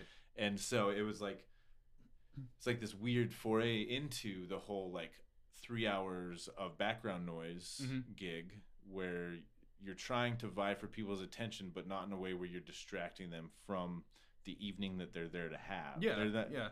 You know, You're you're a bonus. yeah, you're you should be a bonus. Right. and sometimes your ego gets so caught up in the fact that nobody's paying attention to you Mhm. that you it's like I said earlier, you think you're God's gift to mankind and you're like, why the fuck aren't these assholes listening to me? These fucking plebes like and you s- that devolves quickly into like self-deprecation humor on the microphone. totally and we, and we've all leads to it. getting more and more drunk and totally and it's, it's not like the worst thing but i mean we, we've all done it and we've all been like seen it happen yeah. but now as like someone who does this a lot more professionally and someone who um hmm does this a lot more soberly Right. um it's very much about like we create our own realities it's like Mhm. oh they're not paying attention to me because they don't like me or because they're stupid or whatnot it's like no because they're on a date Yeah. um let's try and like without and then it's and then i'm like oh this is a challenge Mhm. without being like over the top like jim carrey like impressions like what you know what i mean Yeah. like how do i just absolutely fucking slay this song Mhm. so hard that like there i'm gonna get that couple to start clapping. Yeah like there was a certain point where like i accepted just being being in the background. Uh-huh. And it didn't matter like i was still playing music. Totally and i was playing my own songs and then like some covers but like yeah. there was something that like so Jim Morrison, like in an interview at one point, said that like when he was asked why he always seems like he's giving like everything he's got, is because like his answer was essentially that whether you're playing to one person or like a million people, like Yeah. it doesn't matter. You should be giving like the performance that you want them to like take away and remember. Totally. So like nothing else matters except for like what you're creating in that moment. And because like that like again sounds kind of like far fetched and like kind of hippie, but yeah. like it's like that connection and like what you're creating in that moment, like that's that's unique to that Mhm. moment and like it'll never happen again. One hundred percent. So like and that's why people watch live music. exactly. They is for those times Mhm. when, oh, the, it's it's the end of the night. We were gonna play. We weren't gonna play anymore, but this crowd is still dancing. Yeah. So here's a 13 minute version of Dancing in the Moonlight because Right. like because like we've already played this song twice tonight, but you all seem to fucking love it, and Mhm. you're drunk enough that you don't care. All you want to do is dance. So oh yeah. let's do it, boys, and we're gonna play that chorus 15 times. Like you know Yeah. what I mean? And it's like I, I've I've been there. Like and I've- it's the best thing ever and Uh-huh. it's um but it's so there's so many things especially your ego as a musician or as whatever that like in that moment could tell you like oh we're, we're done thanks a lot you Mhm. know um or or whatever it is or just being like i don't want to play another thin lizzy song for these assholes like blah, blah, blah, you know but it's like Yeah. now being in covid where it's like i've gotten to play less than 10 shows this year which, which, like bizarre. usually I aim for closer to like a hundred Yeah. shows a year. Like it's like I don't know. I was talking to my roommate the other day, and I was like, "What sucks is I haven't even really been able to play with a band at a bar like in Montana, which is like Mhm. my shit, yeah. as a fully No, sober Montana's guy great. yet. Like I haven't been able to do it as like a fully sober Yeah. guy, and I'm like, dude, when I now I think I'm gonna be able to like I'm gonna put on the best show that those drunk people have ever seen, you know, because I'm just like I get it now. Yeah. Like when you're when you're the sober person around, it's like let's have some fun, guys. Yeah. Like and not in a manipulative to, type way. It's like, oh, y'all are here to dance and possibly go home with someone. Mhm. Let me let me help make that happen. right. You know, instead of like That's when I'm here to play Brooks, music. Watch me. I'm gonna drink the beer. I'm gonna try and go home with someone. Me, me, me, me. It's Yeah. like no, no. And I was doing it wrong for so long. Yeah. I don't know. It- I can't just- wait to do it again. it I'm so sucks excited. like looking back and being like all those years just like kind of wasted doing that. Like yeah, but, but- also like I play. I mean, my guitar playing, my singing, my songwriting, every Mm-hmm. aspect of it is so much better because of those years. right. because of like all the times that I was like, I can't believe I just drove 12 hours to play four hours to 12 people. Mm-hmm. Like, Yeah. you're like, all right. Yeah. You know what I mean? Like, and you get through it and then you drive 12 hours the next day to play four hours to 10 people or, you know Yeah. what I mean? And it's like, Like uh on the first tour, like one of our one of our first stops was in Santa Fe, New Mexico, uh huh. and we played to basically the sound guy and like it was in a basement so like the people up in the regular bar like didn't even know there was a show going on Oh, no. uh, so there was there was maybe like a handful of people that trickled in throughout the night mm-hmm. and we still played a whole a whole night Yeah. and uh but crazy thing like one of the only people that was in the bar upstairs was billy gibbons Really? yeah uh like zz top Yeah, was yeah. in town like playing a like stadium thing and like he was just like out on the town that night Wow. yeah so like just random shit like that yeah, I It's had like Chevy Chase at one of my shows once. That was just like, oh, okay. I guess Chevy Chase is watching us play rock and roll tonight. i mean pre-covid like uh just like this spring uh one of the shows i was working on like Uh-huh. Uh like ben stiller was there one of the nights and then like the other show i was working like simultaneously steve martin and his like wife and daughter were Damn, that's at really that cool. That one like Hell it's yeah. like what the fuck is my life like Well, yeah. Now, speaking of which, because like we keep getting distracted, but I think this is a great conversation, especially for the people listening that are like musicians or Mhm. kind of like wondering what. Like I make the joke I think I did on the Bob and uh, Don right episode about like how we're like the AAA ball of like Americana music. right just like waiting for like Jason Isbell to call us uh, call us up to open for him or whatever. Right. Um, and but it's like it's really interesting because there's this whole world of people that Mhm. I'm kind of getting more and more connected with all around the country I've got a friend who plays with him actually. with uh, Bob Fleming. No, with uh, Jason Isbell. Oh, he, he he's one of the guitar players for Amanda Shires, Oh, cool. which means that he hangs out with Jason Isbell. And for like, sure because he Jason plays, the guitar with her all the time. Yeah, Yeah, that's really cool. Um, just she's- like she's a, a Nash, right? moving to Nashville success story. Oh, okay. But she's from Texas, right? I think she's from like Lubbock or something, some Maybe- Panhandle maybe. area. I, I could I be know. wrong, but uh, It's like me and him, like we played in a band together for a brief period, and then like he moved to Nashville, and like he's one of the most incredible guitar players I've ever met. oh, that's So like he he he deserves everything that he's. we got to get him on this show, maybe. Yeah, um, the that's some, but the thing I want to talk about is um, you know, well, one like on that first tour because it was you, Matt, and Mark. Mhm. Um, it, tight quarters, six weeks is a long time. Um, especially for a first try at like a totally. legitimate tour. Yeah, I did like two and a half weeks with my old band, and we had like a van with.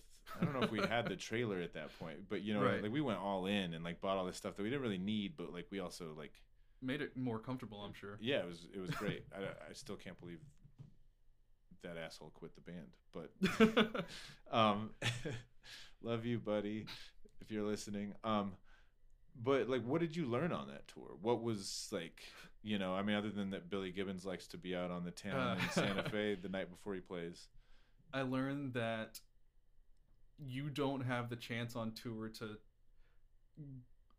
to basically make any connections before you actually play your show.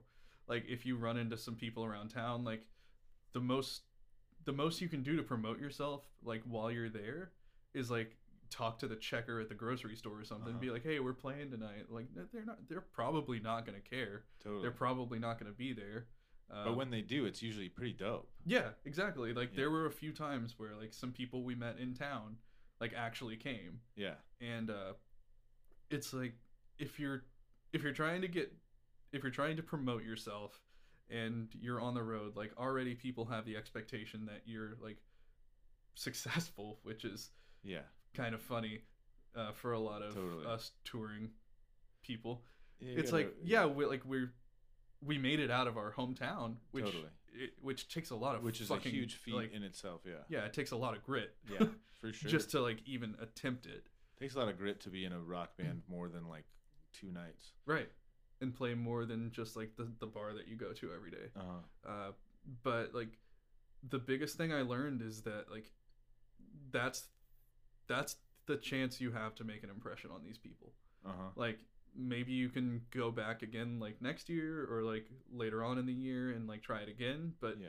if you don't give them something to take away from that one performance, then like they'll forget you. Yeah. Like so like it's not only about playing like the best damn show you possibly can. It's just being willing to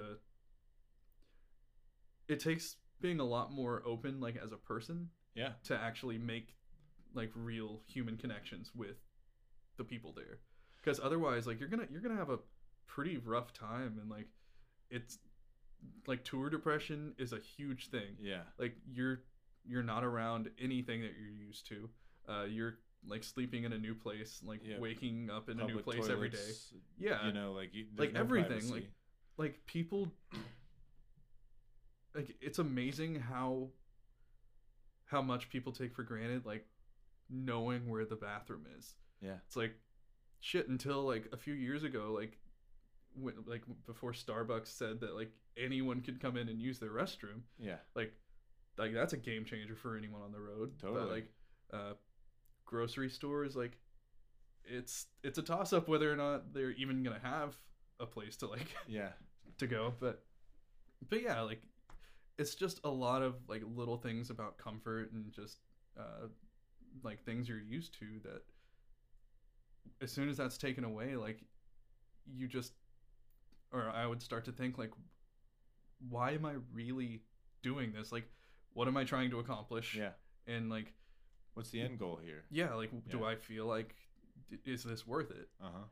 and uh, like by the end of the tour like everyone was frustrated because we were in like a sardine can uh-huh. and uh like personalities don't always mesh together. Yeah, It's like like people don't always vibe with each other, and For sure.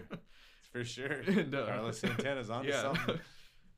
So like I wish I would have taken that into consideration like before the tour, but like it it makes you grow as a person and uh, like especially as a band leader to like make sure that people don't kill each other For sure. and uh, to make sure that like even if there is like some shit going on between members that like that's left that's left off stage yeah, for and sure. just like because people people don't want to see you like bicker they don't want to see like people like just being awkward and just like yeah. going through the motions like well, people don't want to see that if they paid for tickets. Exactly. They sure as hell don't want to see it if they're just there having drinks. Mhm. You know what I mean? Like it's like I don't want to see drama between the band I paid twenty dollars to see. yeah I really don't want to see drama behind the band I didn't pay shit to see. Mhm. That just happens to be playing in the corner. You know? yeah I mean, I might want to because like I'm a weird anthropologist that likes to be like, "What the fuck's going on there? Who fucked whose wife?" Like, what's you know what I mean? Usually it's not that. It's like, oh, he he ate my my avocado or some shit. oh man what what did you learn or what have you learned um about being a band leader during like those times? And also just during like i learned that even before making sure everyone gets paid uh just making sure everyone is enjoying what they're doing. Because like if i'm having those thoughts as a band leader then like chances are they're having those thoughts too. Totally. and like the biggest thing is to make sure that they're not regretting their choices to like be a part of my group and Uh-huh. like just make sure they're taken care of just like mentally like monetarily Yeah. and uh that like above all like there's a certain level of friendship that's there For sure. because like that it goes a long way Well, because you, yeah, you're taking they're taking time out of their lives Mhm. to support this thing of yours that like they're almost certainly not making as much money as they would have had they stayed home. Yeah. and yeah, they're getting to see some cool places, but the, it's a slog being on the road sometimes. Like Yeah. there's there's it's a roller coaster. The highs are super high and Mhm. fucking just the best. That's what keeps me going. But like the Yeah. lows, every single time I've had to be like, whoa, dude, like check myself as far as like depression or partying too hard or whatever, partying too Mhm. hard because of depression, like has been on the road or Yeah. like afterwards being like, when you have a moment to be like, oh shit, things got kind of hairy there for a second. Yeah. You know, and, and for, as a band leader, when it's like my fucking name on the marquee, mm-hmm. and if my like I'm my bass player's going through that shit without even like making very much money, it's not Yeah. fair. And like I got to remove my ego from that situation and be like, "Yo, dude, you okay?" Like, Mhm. or the times that I've, yeah, so many times on tour, I've like, uh not so many times, but you know, like I'll, I'll say snap at someone or have like a like Mhm. A weird confrontation or be upset that like nobody was there to back me up while I got stiffed by the the right. bar owner and the the the bouncer tried to beat me up and I'm like where the fuck are you guys? And I get like super pissed at them because I'm drunk and I blow up at them and then the next day I'm like yo lunch is on me. Right. like I'm sorry. Yeah. um but that's no that's it's super legit. So uh, I want to talk was it between like I want to talk a little bit about when like you've told me the story about when you quit your job. Like uh, along all this time you were uh, working random jobs a- along the way. Yeah uh and like catch us up a little bit to like what you were doing with quiet morning like what job you were working as a day job. Leading up to that first tour i was i was actually working in a law firm. Okay. So i was uh, like working as like a file clerk and like basic legal assistant uh-huh. type work and that led into like working as a like commercial real estate like project manager okay. briefly. So like i was making the most money i've ever made in my life yeah. and uh decided i wanted to go on the road which like so like my my boss was like cool enough about it. Like i had to actually like resign instead of like just going on leave. Yeah. Uh, so like did that like basically did that. I was one person. Came back from that first tour and like my entire disposition just changed. Yeah. Just like in looking back like before that first tour like i like I was kind of a doormat with a lot of stuff. Uh huh. and like just with like work stuff with like relationships like just with so many things that I just lost my tolerance for a lot of bullshit Uh huh.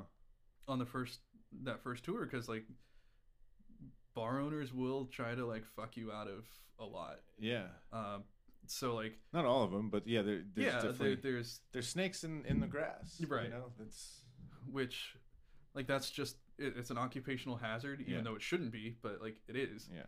and uh like It's what, like you- what, are what are you gonna do like sue someone for like $150 like Well, when you have to leave the next morning That's what they're full. They know that. yeah That's why, like, yeah. So, like- certain people will take advantage of those situations. exactly so like I, I was on the road uh came back and by that point it was like october of 2014 Uh-huh. uh i went like maybe a few weeks with a without a job at that point Uh huh.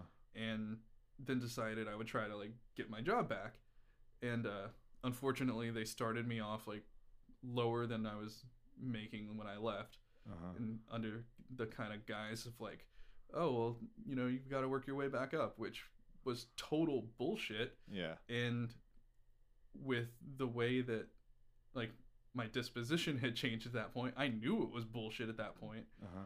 and like it just kind of like kind of left me salty like about the whole situation One hundred percent. and like I was doing the same job as I was before for less money and also like training someone else to like augment the job or to supplement uh and that like the person that was hired was just like totally useless and like wouldn't wouldn't take my notes on anything and uh, like just the communication was just awful and uh like even my boss realized that like something was very different about Yeah. me because like i wasted no time before i was like complaining and like basically demanding that like either that person gets fired or like something else happens like they Yeah. need to be like fired or like reprimanded or like told that like i am the person they need to be listening to Uh huh. and uh yeah like i've realized how much that like my time is valuable so Totally. like Sorry. no worries uh and so like i i lasted a few more months Yeah. while i was there uh yeah i lasted a few months and then it just finally got to a point where like i, I wasn't happy at all Yeah. doing that. And uh, during that time, I was playing a lot of solo shows at the same time. So like I was trying to work full time while like playing music full time Uh-huh. and just burning the candle on both ends. totally. And uh, in March of 2015, I was like I played a gig in College Station, which is like a little over an hour from Houston Uh-huh. and like the morning I was coming back, I fell asleep while I was driving, like essentially drove off a bridge, like broke five ribs and like fractured my sternum. Oh, Uh, like lucky to be alive, totally. really.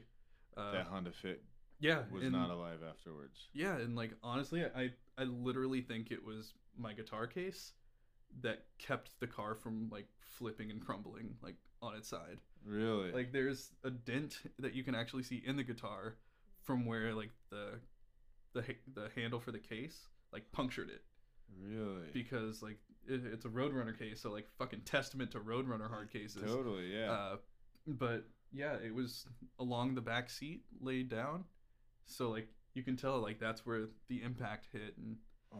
like because like when the like emergency people came like the car was on its side and like the car was on its side and like a, a like it was a low creek uh but like the fact that like a i didn't drown in like a few inches of water because i was unconscious Yeah. is like fucking lucky Yeah. so like ap- like that's that's what really pushed me into like being a full-time artist So you So. didn't find Jesus after your car wreck? no No, not at all Um, uh but okay, so that that was kind of the what the incident that or that led to you going full time or? It was a con- yeah it was a combination of uh like the doctor said that like i needed to like take some time off to begin with. Yeah. Um and then by the time they said i was eligible to like go back to work on like light duty like it may not seem like it but like even like the simple tasks of like reaching above my head to like put files on a shelf. Yeah. Like doing it like for eight hours a day would it like it would be so painful. Yeah. And uh like that combined with the fact that like i wasn't happy anyway. Uh-huh. Like why am i literally gonna beat myself up to like be depressed? And to work at this job that they already are paying me less than I know I'm worth. Exactly. So like i like maybe two three weeks after the accident like i wrote my first song again uh uh and like it was a song about the accident. Yeah. Uh it's actually never been released. It's a song called grassy creek. Well you gotta get uh, it done. I, I think i think i played it on uh krcl okay. Is that is that what it is? The KRCL in Salt Lake? Yeah. Yeah.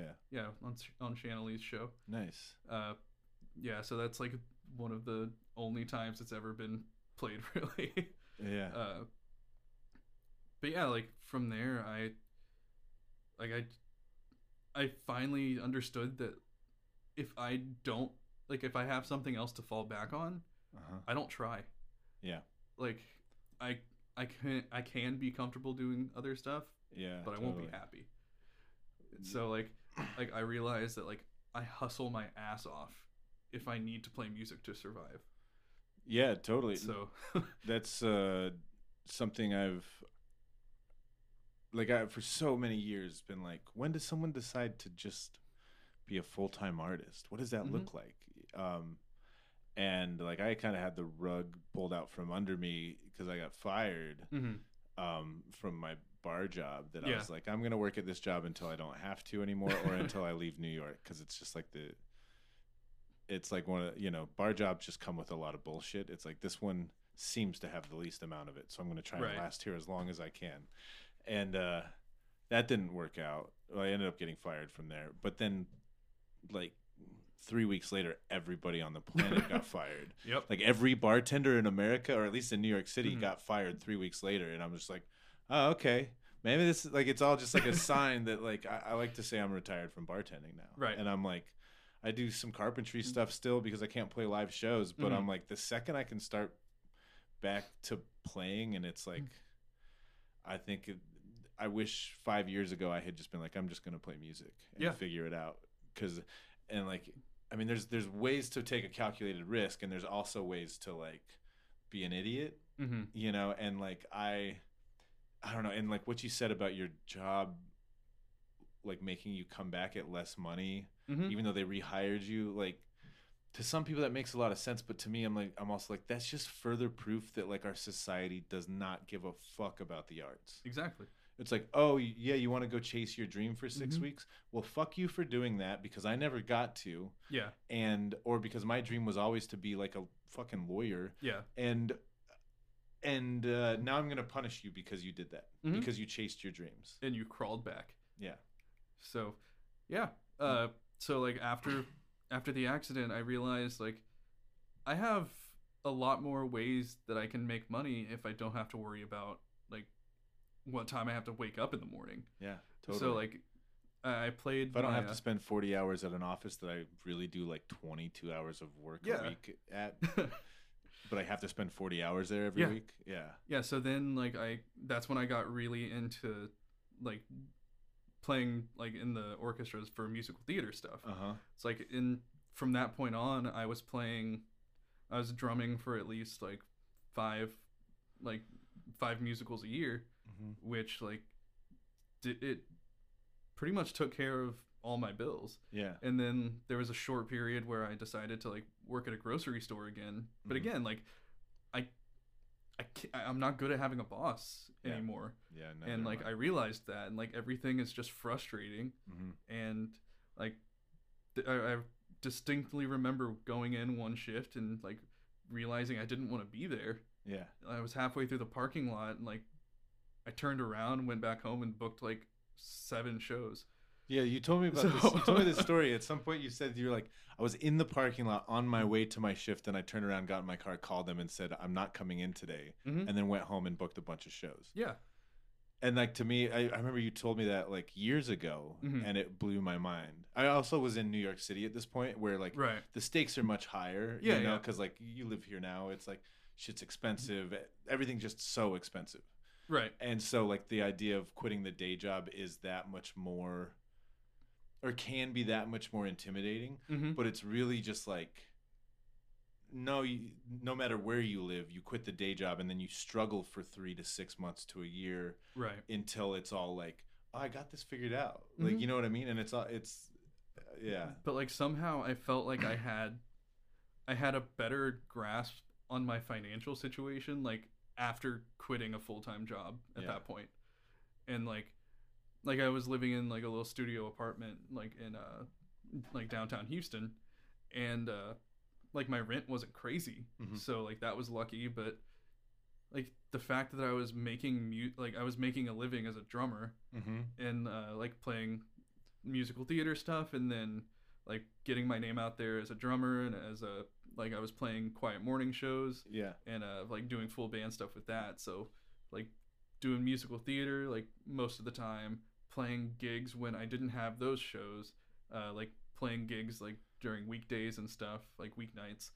And then uh, like writing a new album mm-hmm. doing that stuff. And then from there i like started like i got an opportunity to be a music director for uh, a musical theater s- show. Yeah. Like i did my first one and then like the second show i ever music directed was for like the like, it was for uh, like the youth aspect of like the biggest production house in houston that's so rad so like like my second music directing job was at Yeah. the hobby center and that's uh, so dope yeah, it was like and it was fucking like Green Day's American Idiot. Like really and uh like I, I had a name for a little bit, like just being the go to music director for like the rock musicals. cool It's like I did like I did Rock of Ages, Heather's, um, American Idiot, Yeah. Hedwig and the Angry Inch, which I did twice. all great shows Uh, yeah, and then after that, I like realized that that was the pinnacle of what I felt I wanted to do in Houston. yeah And then, uh, yeah, I was playing a lot more with uh, Quiet Morning and the Calamity, Mhm. but doing a lot more like three, four hour gigs, yeah uh, which was great because like I was able to pay all my guys, yeah. Like pay all my musicians and like pay myself. And like our bar tab wasn't more than like we were getting paid which was like Yeah. a huge welcome change. Which feels great. Yeah. and so like it, it it was just this it's it's been so freeing like uh-huh. like it's stressful as fuck with like finances of course like being an artist full time but uh, because like sometimes like I, I've definitely had to choose between putting gas in the car and eating. Yeah, Uh, but like at the same time, I would also never trade that for what I used to have. totally. Like no amount of comfort is ever gonna feel worth it if I'm miserable. Yeah, totally. That's um, there's it's so true, and that's uh something that's like becoming more and more apparent as as like we f- get further and further into late stage capitalism. Uh, Mhm. Is that we're uh, let's make it political, Chuck. Uh, no, but like. It's like I, I didn't come from money. My family never really had it. Um, My stepdad had a great uh, a great job for a lot of years where we got great like health insurance and stuff like that. You know, Mhm. that's how my mom could put braces on all of his kids and you know shit like Yeah. that. But it was like a super blue collar um and that was something that was offered along with the job was like all these benefits and things like that. Mhm. I've and like those are shrinking even with like Yeah, a lot of jobs like that and and like as- industry jobs are like they're few and far between now. Totally. And I'm and it's like I didn't study like computer programming. I Yeah. like there's so many jobs that I'm just like I like I can't do. I'm in this like Mhm. weird in between um generation of like like I can swing a hammer but like those jobs don't come with benefits. Yeah, And- the, the days of like working the Springsteen song jobs like are gone. yeah, totally. It's like that you can't like just go work down at the factory. You can't like Yeah, so I mean, and some people can, and there are unions and stuff like that. Right. Where like it is, but like they're shrinking, Mhm. and and me looking around at a certain point and just being like, okay, I'm never probably going to be able to have health insurance unless the government starts stepping in and doing, you know, like Mhm. unless the government start, like the way I see it is like on November third or fourth or fifth, whenever we get Right. the r- election results, it's like. Oh, okay. So if Donald Trump wins again, I just get to keep leaning hard into like fuck it all. I'm gonna live the best life I can and have Right. you know and like and try and stop oppression where I can. But Mhm. like like really like oh the government's never gonna help me out again after this pandemic's Right. over. You know what I mean? And they've already helped me out more than I ever expected them to. And then there's like against their like hardest wishes. Oh yeah, I mean they were supposed to pass a second stimulus in August. What is Yep. it now? October, and now we're not going to see it till after the election. yeah, but we're gonna confirm like someone who doesn't belong on the Supreme Court. Oh, yeah, it's it's very apparent that they don't give a fuck about us. Oh, no. like, and Not then at all. but it's like okay, then even if Joe Biden wins, then it's like oh, then we're on the path to where like maybe I'll get those things Mm-hmm. again. So I'm gonna just keep living my life. You know what I mean? And it's it's just I- don't know when you finally accept like oh, I'm probably never gonna be rich. Mhm. That's okay. Yeah. and I'm probably never gonna have this like picket fence American family typical life Mhm. that like my parents were trying to provide and struggling and working their asses off for an entire lifetime just to have it like all pulled out from underneath them. So like Yeah, why the fuck wouldn't I just make music? Exactly. You know what I mean? Like why the fuck it's stressful, yeah, but like Mm-hmm. I don't know. I don't see the benefit in any of the other shit. And uh, Yeah. like Like Bob and like the that other episode, like he like he pinpointed it with like being broke on my own terms. yes, Like- totally. I heard that and I was like, holy shit! Like that's because like the that's set beautiful. up it's the system's not set up for you to get rich and if you think Yeah. that you're gonna get rich and that's why rich people deserve tax breaks you're a fucking moron you get rich if you're starting rich. yeah totally and so it's like well i'm gonna be broke might as well do it fucking driving around in vans and like playing shows to people because that's what i love to do and if i Yeah. ever stop loving doing that then i'll figure out what that next thing is Yeah, like even as a theater artist, like I still travel. Like I'm still Yeah. on the road doing that. Like uh the next foreseeable like sound design gig that I have is like in April in DC. So yeah cool it's like I I travel like I still travel all over. Like at the beginning of the year, I was in Houston, like Uh-huh. working at a working at a theater down there for a month, Yeah. and then like I was in Nantucket. Like before that, like I, I I've been spending at least like four months out of the year in Nantucket, like sound Yeah. designing and sound engineering, and it's it's just like a part of my musician life that I really missed. Because like there's like nothing comes close to like just being able to be on the road doing something you love. totally And like it's a different thing that I love. uh-huh Like like ending up in the sound world was not where I thought I'd end up and like I'm in an even further place now yeah than I thought I would be. totally Like at the beginning of the year. Like I've Sure. like had to dive a lot more into like post production and just like just audio editing and yeah. like I, I I I wrote a an audio drama. Yeah totally. That's like a that's almost done with its first season uh-huh. now. Like the end of the first season actually drops like immediately after the election which dope. like that could really change the tone of season 2 Totally, Uh, yeah. Um, and that that was something I wanted to get at is tell us a little bit about this American Wasteland. Um, like give give the listeners like a little preview or what to expect of that and how they could check it out. So uh the short version is kind of a hypothetical what if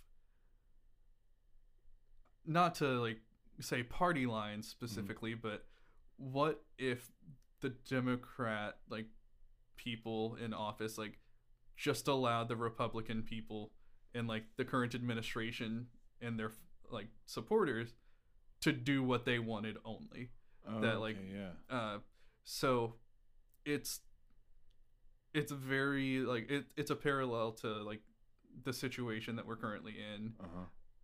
as but it's as if things were allowed to get worse Yeah. before like There were no a checks lot and of balances yeah, or whatever. exactly so like even in the show like the uh the US is m- much like it is now uh just kind of the dumpster fire like reality TV show that the rest of the world is watching Uh-huh. and uh like just in a matter of months uh like the first episode takes place 100 days after like basically the start of a pandemic okay. so uh it's told from the perspective of the main character and like everything is it's kind of like in the movie Cloverfield Gotcha. how like it's archival footage that's found like you don't know who found it or like how you're seeing this but it's all done via like the main character's recordings and uh like via like a recording setup like this or Yeah. like a tape recorder yeah. and uh like everything that happens is because he has charged himself with being the person to like to chronicle this oh, cool. so it's literally it's like it's a first-hand account of like surviving a post-apocalypse and like the the biggest silver lining is like it's a post-trump society Nice. because in that universe he probably died Oh, good. so uh Good, good, good. I'm Yeah. glad he did in one of them. but uh the other side of that coin is that because the government has essentially like just fallen like his supporters and like the people who like were going around like intimidating like and like showing up like with uh, like automatic rifles and shit to like the like city halls and like the- government buildings and uh-huh. stuff Like, Like- the assholes that were trying to kidnap the governor of Michigan. exactly Yeah, the wolves. know, like these like bullshit militias like How dare you and- ruin Red Dawn? yeah so Those uh, Wolverines were fighting fascists. You, I, mean, I guess communists. Uh, right yeah, damn it. but but yeah like they uh they've more or less taken over yeah. and like the regular people who just want to survive are like like it, it's not a show about like fighting the bad guys Uh-huh. it's a show about people maintaining their humanity in spite of people that want to do them harm Uh-huh. for not wanting to like believe the same shit that they do oh wow. so it's like it's basically the whole like qanon like uh like uh like alex jones conspiracy theory like Mhm. rush limbaugh toting like just like these people who believe like conspiracy theories Morons. and like yeah uh, it's, and it's just like the far right uh like intimidation tactics and fascists. like they're patrol exactly morons and Yeah. fascists. uh they they're just patrolling kidnapping and like wanting to kill the people that disagree with them and like in the show they're called the horde Okay. uh, and then like all the other survivors they, they don't have a specific name because they're just they're just people Just people. Yeah. yeah and like there's actually a line in the show where uh like the main character keeps asking like he's asking everyone trying to get a straight answer like why why doesn't anyone try to fight them it's like we're not fighters we're just normal people who made a choice to not be shitty Mm. and that's literally all it is it's Yeah. like people with empathy Yeah. and then people who want to do them harm Okay. and it's like a really really sad depressing mirror to our current situation Yeah. but the biggest difference is the show like i finished writing the first season Uh-huh. before like even before like uh the protests like or it was like right when like all of the protests started Oh really? this year so like the first season was finished around like beginning of may Okay. so like the whole like racial justice and like like striving for that change Yeah. doesn't even come into play because it's like I'm I'm thankful that I finished writing the first season at that point. So like the trajectory of the show from then is literally just able to follow like this other hypothetical Yeah. and and not like the so in that way it's kind of a refreshing change of pace from real life Yeah. uh which like i when i finished writing it i actually thought it was i, I thought it was like crazy and like i thought it was so far-fetched and like hyperbolic Yeah. even that like there's no way like things could ever get this bad and then things got worse Totally. and uh You Yeah. should uh um should listen to for inspiration this podcast called It Could Happen Here. It's like a Oh. podcast series. that sounds devastating Yeah. um well it's cuz it's actually a play off of a title that was like about the Nazis and it was like it could not it couldn't Uh-huh. happen here, you know, or something like that. That was like the original title, but this is about Robert Evans, who's one of my favorite. yeah. You you familiar with him? Uh-huh. uh, his whole thing is it's just like this is what uh, a modern civil war in the U.S. would look like, and mm-hmm. this is um, and I've watched civil wars break out in the Middle East in countries that I've been like reporting on, yeah and he's like, it could happen here, you know, and Yep. like shit, a lot of shit because this was over a year ago that I think he released that podcast, and like shit's just gotten worse. Mhm. Like I don't know, it's it's crazy. I unfortunately haven't been able to check out this American Wasteland very much yet, so all good I'm gonna be on top It- of that. it's not very going soon. anywhere Well, that's what's Uh, cool about like.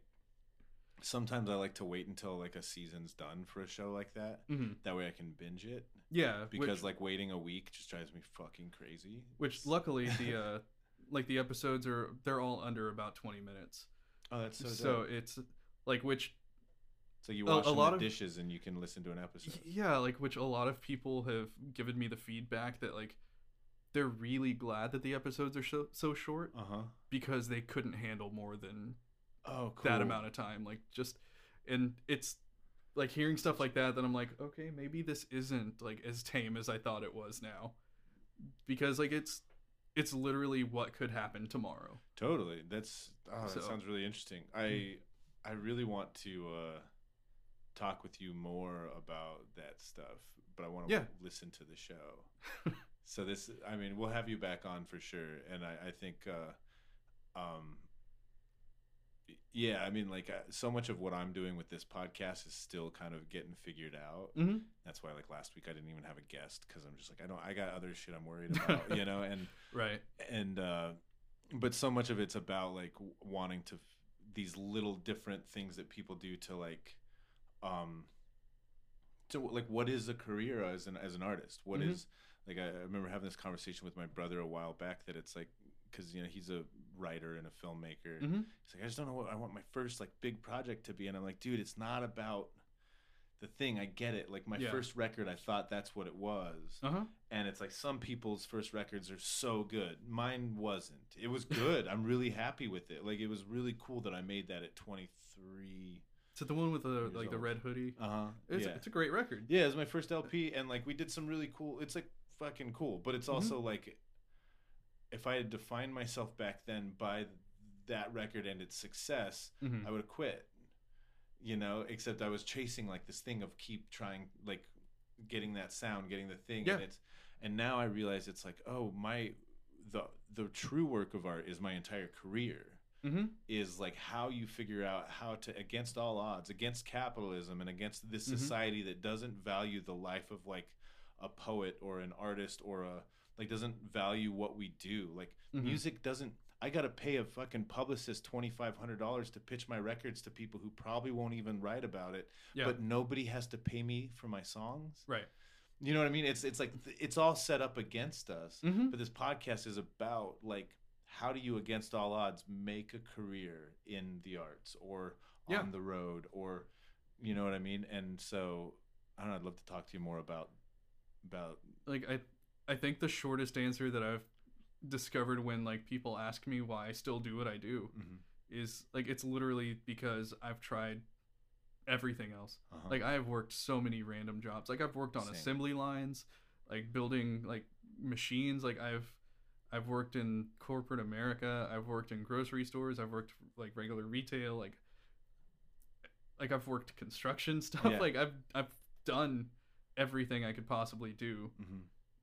And nothing else made sense Yeah. So it's, I mean, I've said it on here before, and i wasn't even the first person to say this, but it's like if you can do anything else but a life in the arts, do that. yeah, But if you can't do anything else, then like lean into it and make a beautiful life out of it. yeah, You know, and that's kind of what I'm heading for, and that's why Mhm. you're on the show, and that's why I interview other people. yeah. I, think it was a was either Brian or Casey who like were the first ones to like mention like life rewards the risk taker. Yeah, that's Casey. I think. Yeah. yeah, yeah. Casey is. Oh man, he's a great, great person. Mm.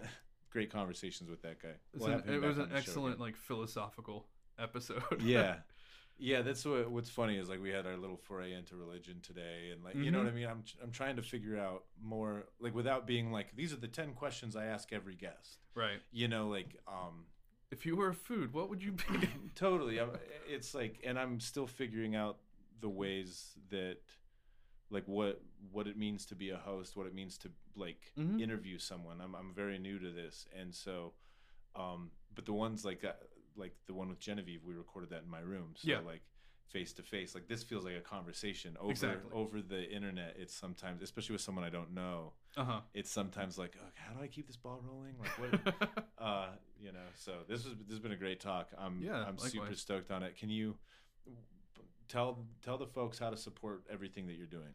So the easiest way to find access to everything that I do is uh, at srsounddesign.com.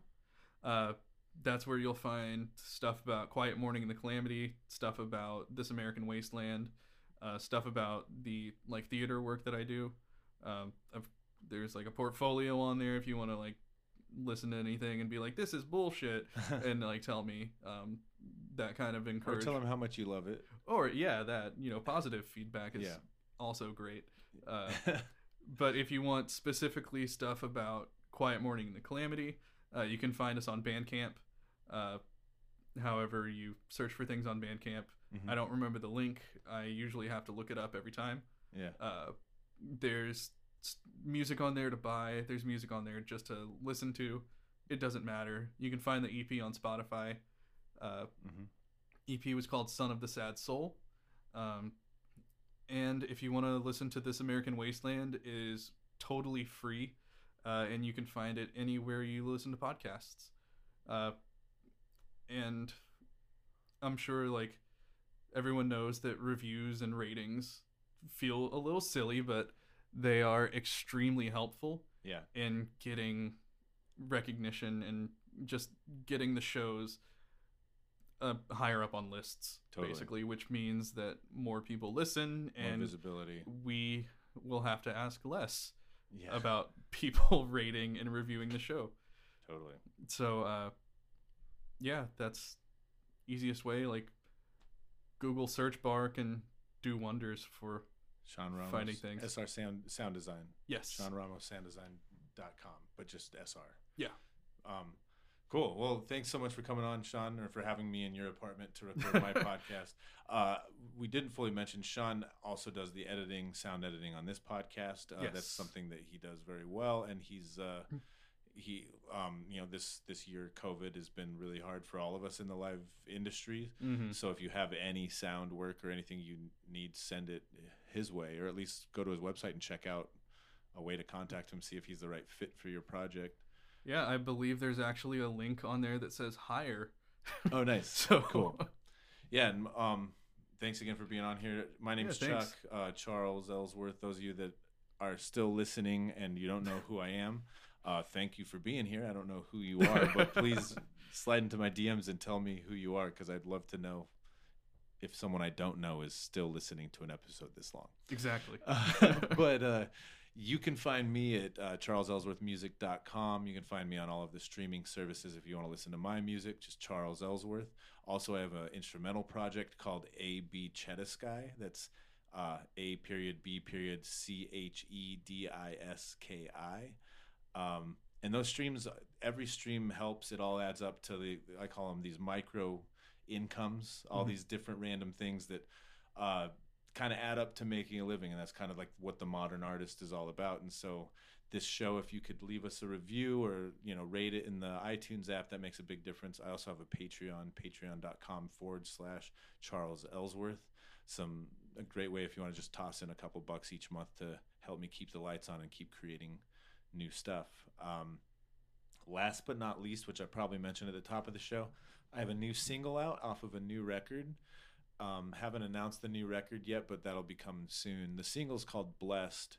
Great and song. Thank you very much. It's uh, kind of the only protest song or like full-on protest song I've ever like written and recorded, and I think it's uh, really relevant to what's going on right now. And I, I would really love it if you'd listen to it, especially if you're on Spotify. Please follow me and save the song to your library. I'm trying to land one of these new songs on a Spotify playlist so I can eat it next year. so all of that stuff really helps. But thanks so much for listening to the show. Thank you, Sean, for being on. Yeah, thanks. And uh, y'all have some safe travels on down down whatever road you're on. Still figuring out a tagline. Right. y'all take care.